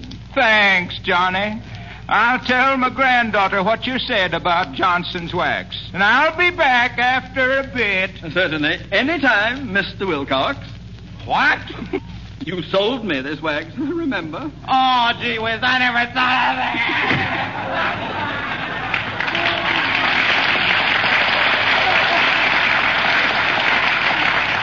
Now then, uh, was there something for you, sir? A screwdriver. Remember me, Bud? The fellow that wanted to buy a screwdriver with a black handle? Oh, yes, yes. Now, here's a wonderful screwdriver 12 inch shaft, patented grip, non skid tip, and transparent handle. He wants one with a black handle. But, Madam, the transparent handles don't come in black. Dad, rat it, Bud. Who wants a transparent handle? All I want is a simple black handle. Hello there, Skipper. You got a good, strong, comfortable broom? Why, yes, we have, Madam. Here's one, 75 cents special today. I'll take it. Where shall I have the broom sent, Madam? Don't send it, Sniffles. I'm buying it for Halloween and I'm riding it home.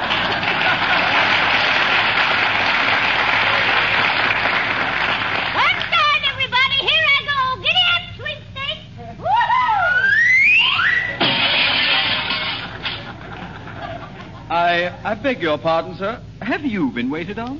Have I have I been waiting? Look, Bud.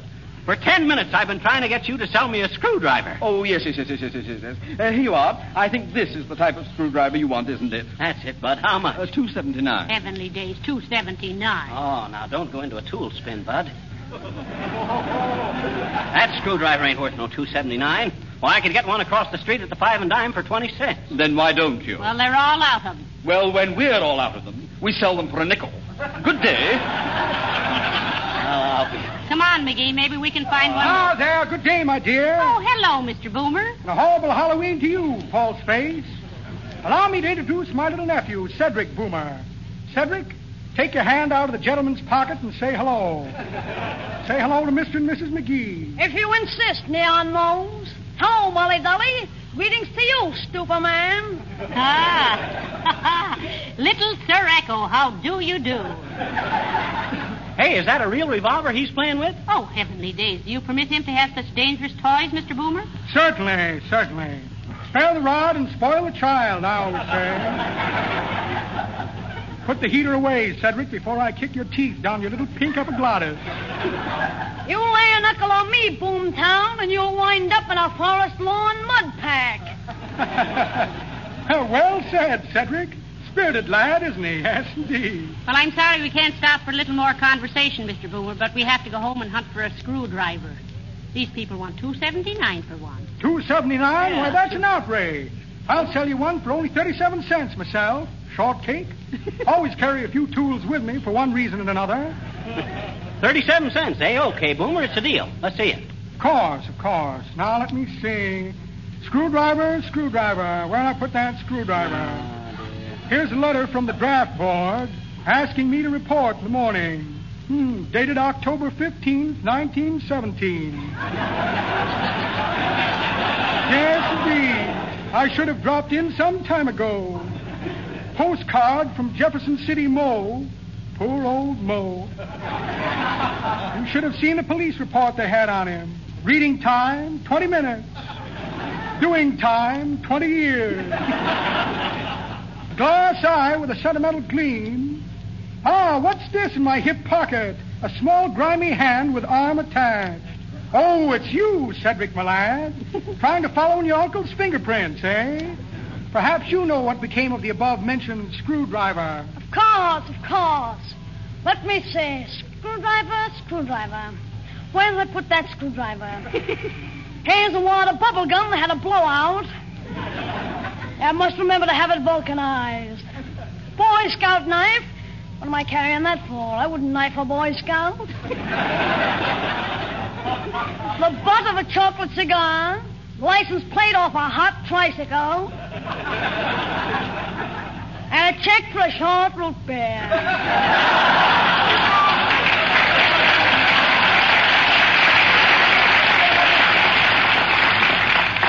Well, well, imagine that. No screwdriver. but come, Uncle Horatio. You said we were going to meet the mob and case a couple of joints for a heist. Ah, yes, I forgot. Tonight is bank night. Good day, my dear, and good day to you, fish fry.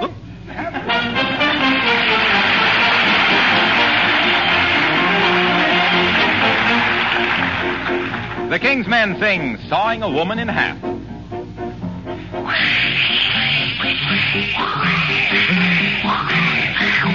When I was a youngster of seven or eight, I worshipped a hero, a man truly great. I'd stare open-eyed at this wonderful man as he took his place on the stage and began sawing a woman in half. I'd shiver and shake and I'd laugh. He'd show us a lady, I'm not telling fibs, a lady who had no regard for her ribs. He'd saw the poor girl into fractions and then the orchestra played until we meet again. What a whale of a trick, boy, did I get a kick out of sawing a woman in half.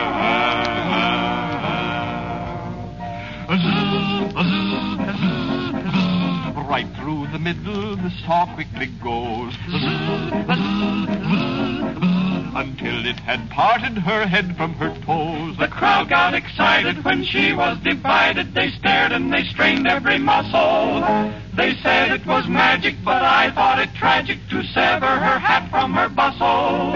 And I don't mean maybe, if I was that baby, I'd raise up a flock of objections. The act spoils her chance for a lovely romance. Who'd marry a lady in sections? Sawing a woman in two was never the right thing to do.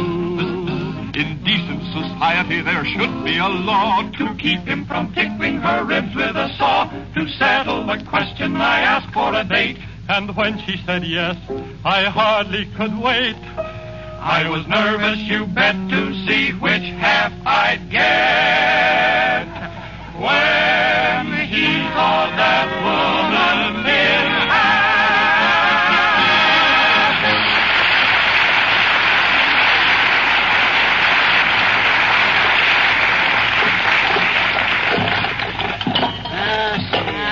goodness sakes, McGee, will you hurry up and find that screwdriver and get this junk out of my living room? Oh, I'm only halfway through this tool chest, Molly, and I'm finding more stuff. Did you see? What do you want that screwdriver for, anyway? Oh, I can't tell you, Molly. It's going to be a surprise. I'm going to do something for you that you've been wanting me to fix for a long, long time. Come in. Hi, mister. Oh, hello there, little girl. Hello. What you doing? What you? Well, I'm looking for something. What? A screwdriver. Where? In this tool chest. Why? Because. Oh, listen, quiz kid. Don't bother me with all this driver. I'm trying to find a screwdriver. I mean, Hey, you got a lot of dandy stuff in here, I bet you. well, Oh, looky, a new baseball bat. Where'd you buy it? Hmm. uh, I didn't buy it. it. It was a gift. Who from? From a man I bought a suit of clothes from last week. And stop bothering me now. Trying to locate a screwdriver in this big suit. Mm. Hey, what's in this bottle, mister? Hmm? Medicine? Put that back, sis. That's just some lotion I used on my arm the time I got tattooed.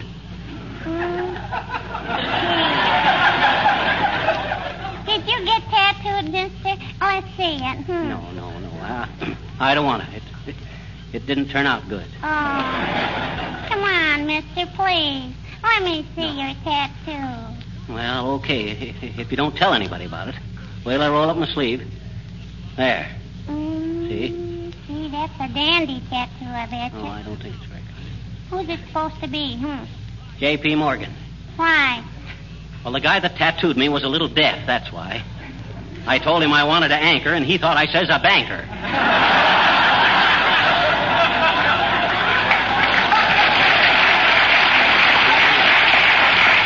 now you run along, sis. Hey, because- mister, Now what? my daddy wants to know if you're going to join the poker game at the club tonight. You tell your daddy I'll be there. And tell your mother that if your daddy comes home smelling like Energine, it's because McGee took him to the cleaners.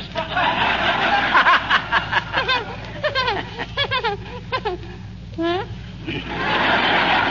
I says, tell your old man I'm going to take him for his role. Mm, I bet you won't, I bet you. Huh? He says you're an awful bum poker player. Oh, he does, does he? Yes, he does, does he? He said you always played a full house like you were afraid it was haunted. That's all, mister.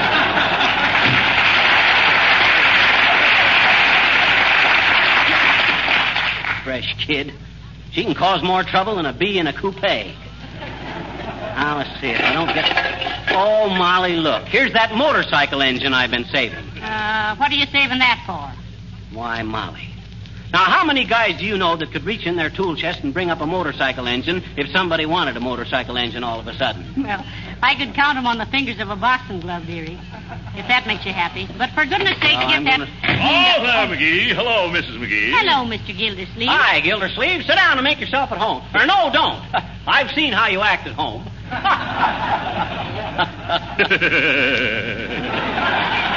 Isn't he a card, Mrs. McGee? Ah, he's a card, all right. And to think that I drew him. sure tossing ringers.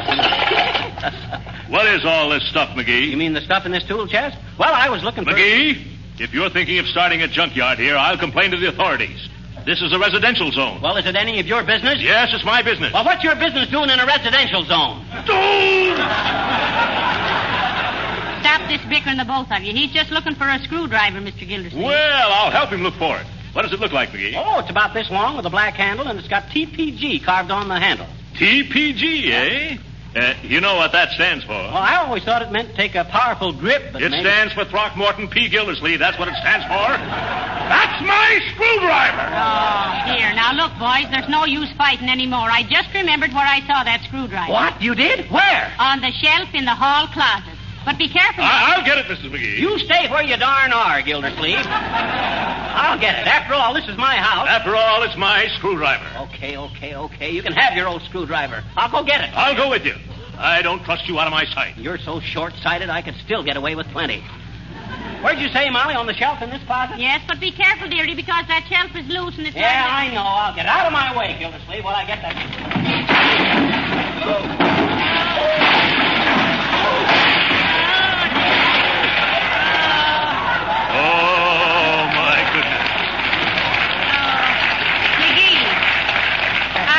You about that loose shelf. I know you did, but I had to get that screwdriver. What did you want the screwdriver for? I wanted it to fix that shelf.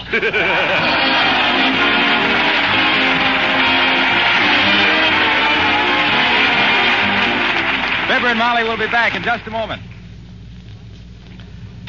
I want to make sure that everybody knows about Johnson's Wax Enamel, the sensational new kind of enamel that has wax mixed right in it.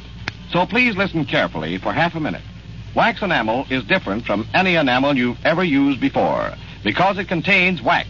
It dries with a finish that is remarkably smooth and satiny. A soft luster so much more beautiful than the harsh glare you often get with ordinary enamel. So, for the same reason, a wax enamel finish is harder to scratch or mar and easier to clean. And wax enamel is easy to use. You brush it on like any other enamel. One coat almost always covers, and a little goes a long way, making wax enamel economical. Your hardware or paint dealer or department store is now showing this newest Johnson product in its many stunning colors. Selected by a prominent interior decorator, you'll find just the color you want for enameling your bookcase, breakfast set, or bathroom walls. Make a point this week to ask your dealer about Johnson's Wax Enamel, the new kind of enamel that contains wax and dries with a smooth, satiny finish. Thank you. Good night. Good night, all.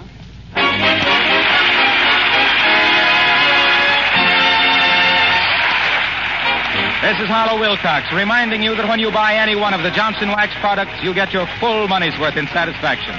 Be sure to ask your dealer for Johnson's self-polishing Glo-Coat for your linoleum, Johnson's wax for your floors, furniture, and woodwork, and Johnson's Carnu for your car. All these superior products are manufactured by S.C. Johnson and Son Incorporated, Racine, Wisconsin. Well, we hope you'll be with us again next Tuesday night, same time, same station. Good night. This is the National Broadcasting Company.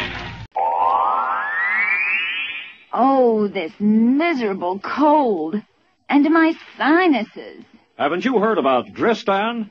Dristan decongestant tablets for real relief from cold's misery and sinus congestion. Dristan is the revolutionary three-layer tablet which for the first time makes it possible to unite certain medically proven ingredients into one fast-acting uncoated tablet. Dristan not only helps drain all eight sinus cavities, critical areas of cold's infection, but circulating through the blood, Dristan's decongestant reaches all congested areas, shrinks all swollen membranes, relieves pressure and pain. An exclusive anti-allergent helps keep breathing passages dry and clear. Pain relievers reduce body aches, fever. Vitamin C helps build body resistance. This is Dristan. Today, Dristan is widely imitated. But the exclusive Dristan formula cannot be duplicated. There's nothing, nothing like Dristan decongestant tablets. Clark Gable appeared with Jean Harlow in the movie China Sea, and Helen Hayes opened on Broadway in the unforgettable Victoria Regina. And in a movie called Every Night at Eight, Frances Langford sang a song that became one of the biggest hits of the year. I'm in the mood for love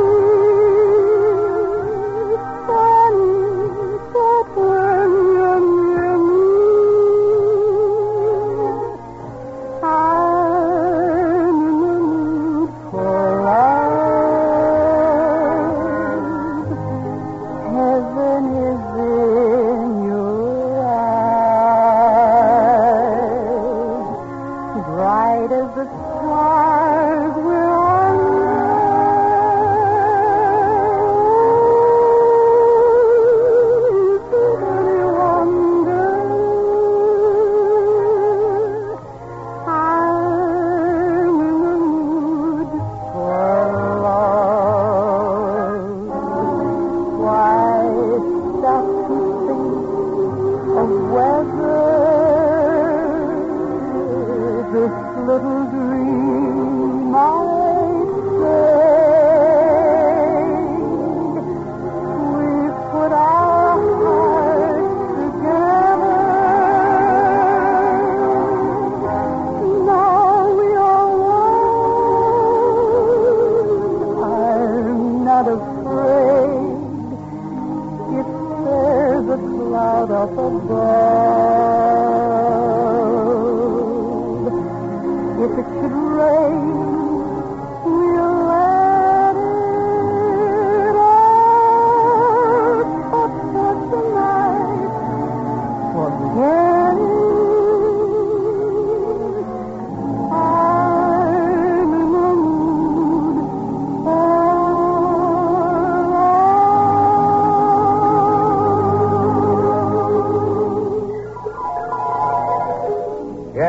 Had lots of things to sing about in 1935.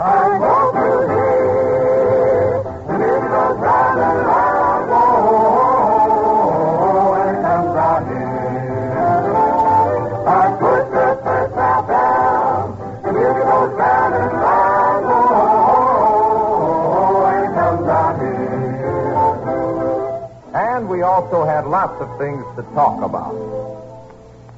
Did you see what it says in the paper about Persia? Look, please let me read my own paper, will you? But there isn't going to be any more Persia. From now on, it's going to be known as Iran. Why? Are you asking me why? Don't you want to read it for yourself? I've resigned to the fact that you aren't going to let me read it for myself. Why are they calling it Iran? Well, they think Iran describes the country better than Persia. I think they're crazy, don't you? Or do you think I am? Lucy, don't make me answer that. Don't make me answer that.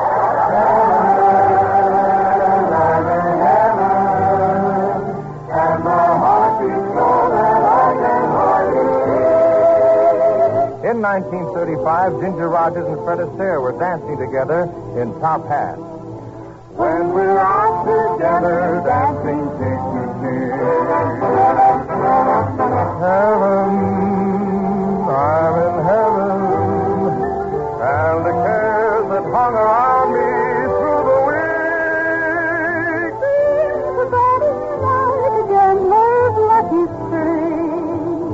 When we're out together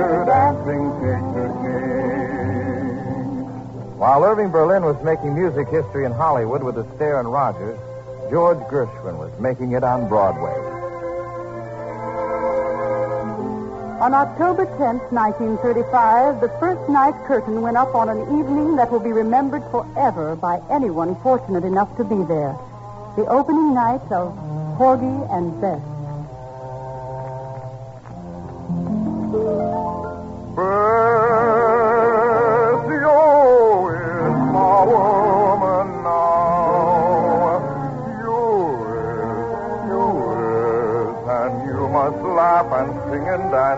two instead of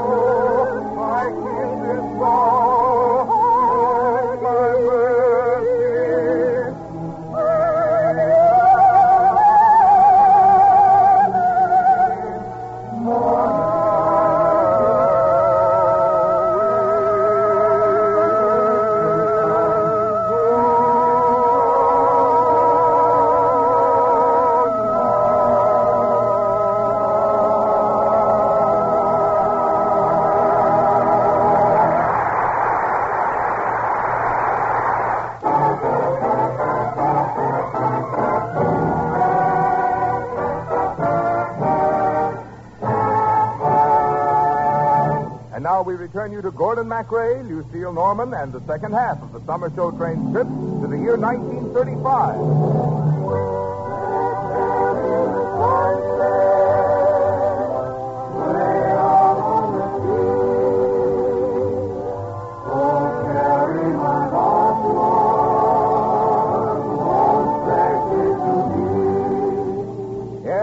singing about red sails in the sunset in 1935 Perhaps you were in school at the time. Perhaps you were in love. Perhaps you were married. Whatever your situation, your memories of the year can't help but be linked to the music that runs through the days. The bright, shining melodies that pull the memories closer. In 1935, you saw the movie Roberta and heard this song for the first time. Lovely to look at, delightful to know, and heaven to kiss. A combination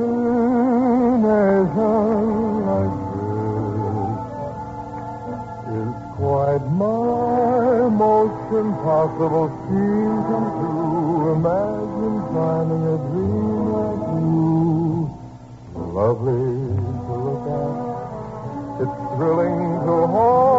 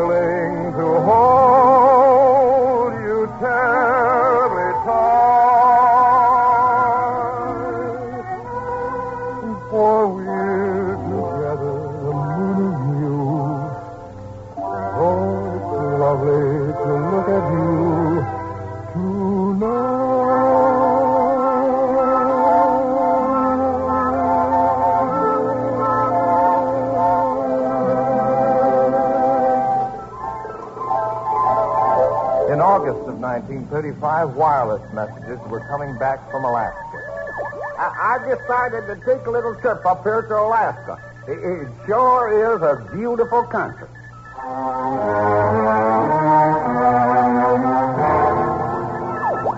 Uh, you know Alaska, uh, August 14th. Uh, this new farm colony here in Alaska is having a little trouble. It's a great deal easier pioneering for gold than uh, pioneering for silver.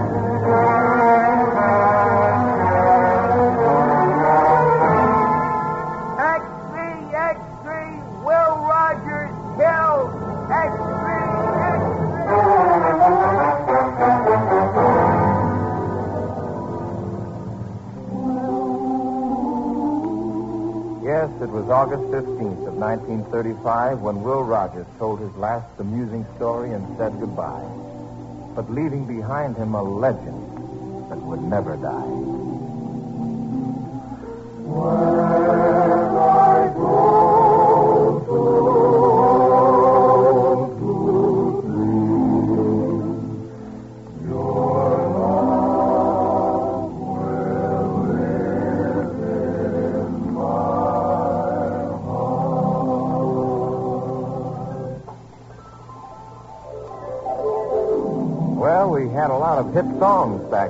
1935.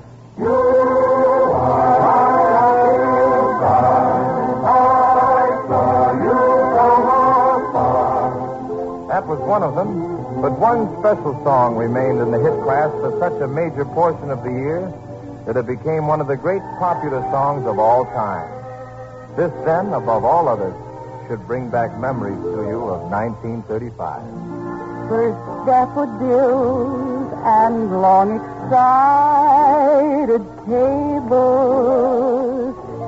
and candlelight on little corner tables. And still my heart has weaved these foolish things reminds me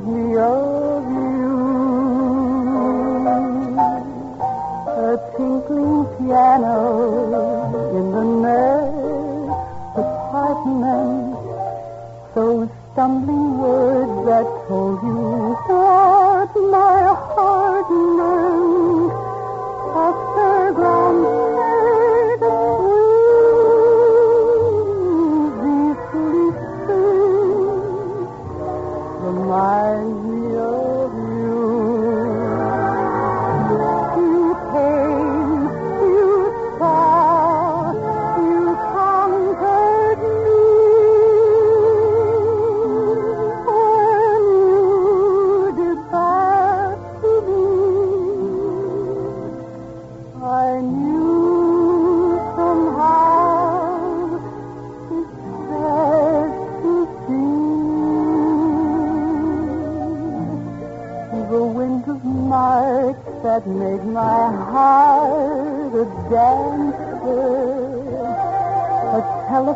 telephone that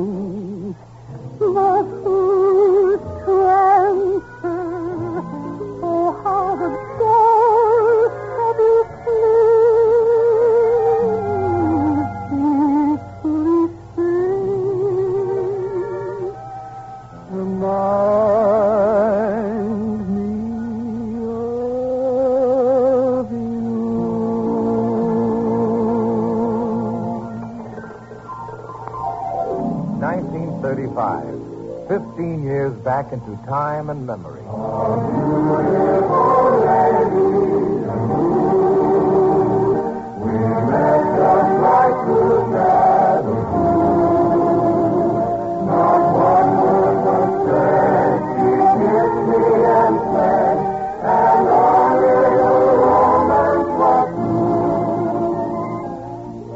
Fifteen years back to the days when the Social Security bill was passed, when the hundred mile an hour hurricane swept across Florida. Fifteen years back to the days when the great Cole Porter show on Broadway was named Jubilee. And the really magnificent song took its place among the great songs of our time. Begin the Beguine. When they begin, the Beguine.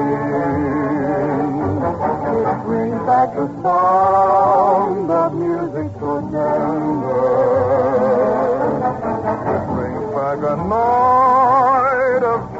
tropical splendor. It brings back a memory evergreen. I'm with you once more under the stars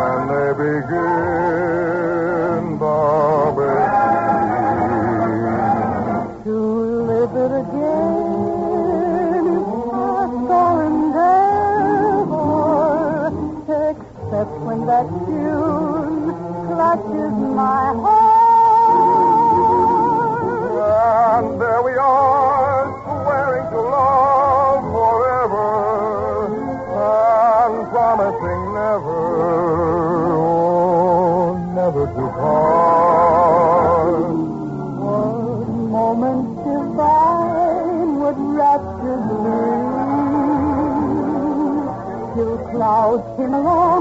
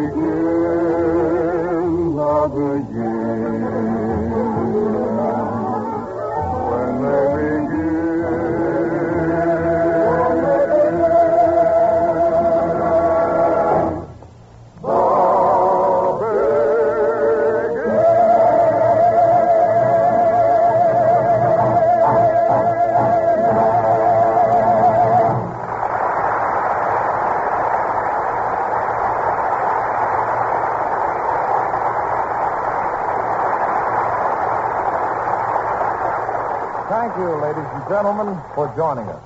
In just a moment, I'll tell you what we have in store for you next week.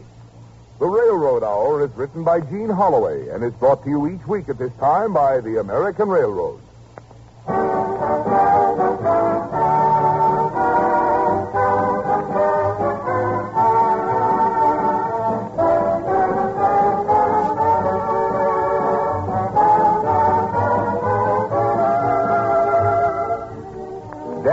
And Charlie Farrell sang this tune in the picture Sunny Side Up back in 1929. And next week, the summer show train is going to take you on a trip to that year to relive some of its most interesting happenings and hear many of its greatest songs. Songs like With a Song in My Heart, Singing in the Rain, and Why Was I Born? So, folks, be sure to join us again next Monday and ride with us aboard the summer show train back to the year 1929. Well, it looks as though we're ready to pull out. And so until next week, goodbye. Thank you for listening. We hope you'll return next week for the old time radio daytime shows. Be sure to listen to our other programs on the Strangers and Pilgrims podcast.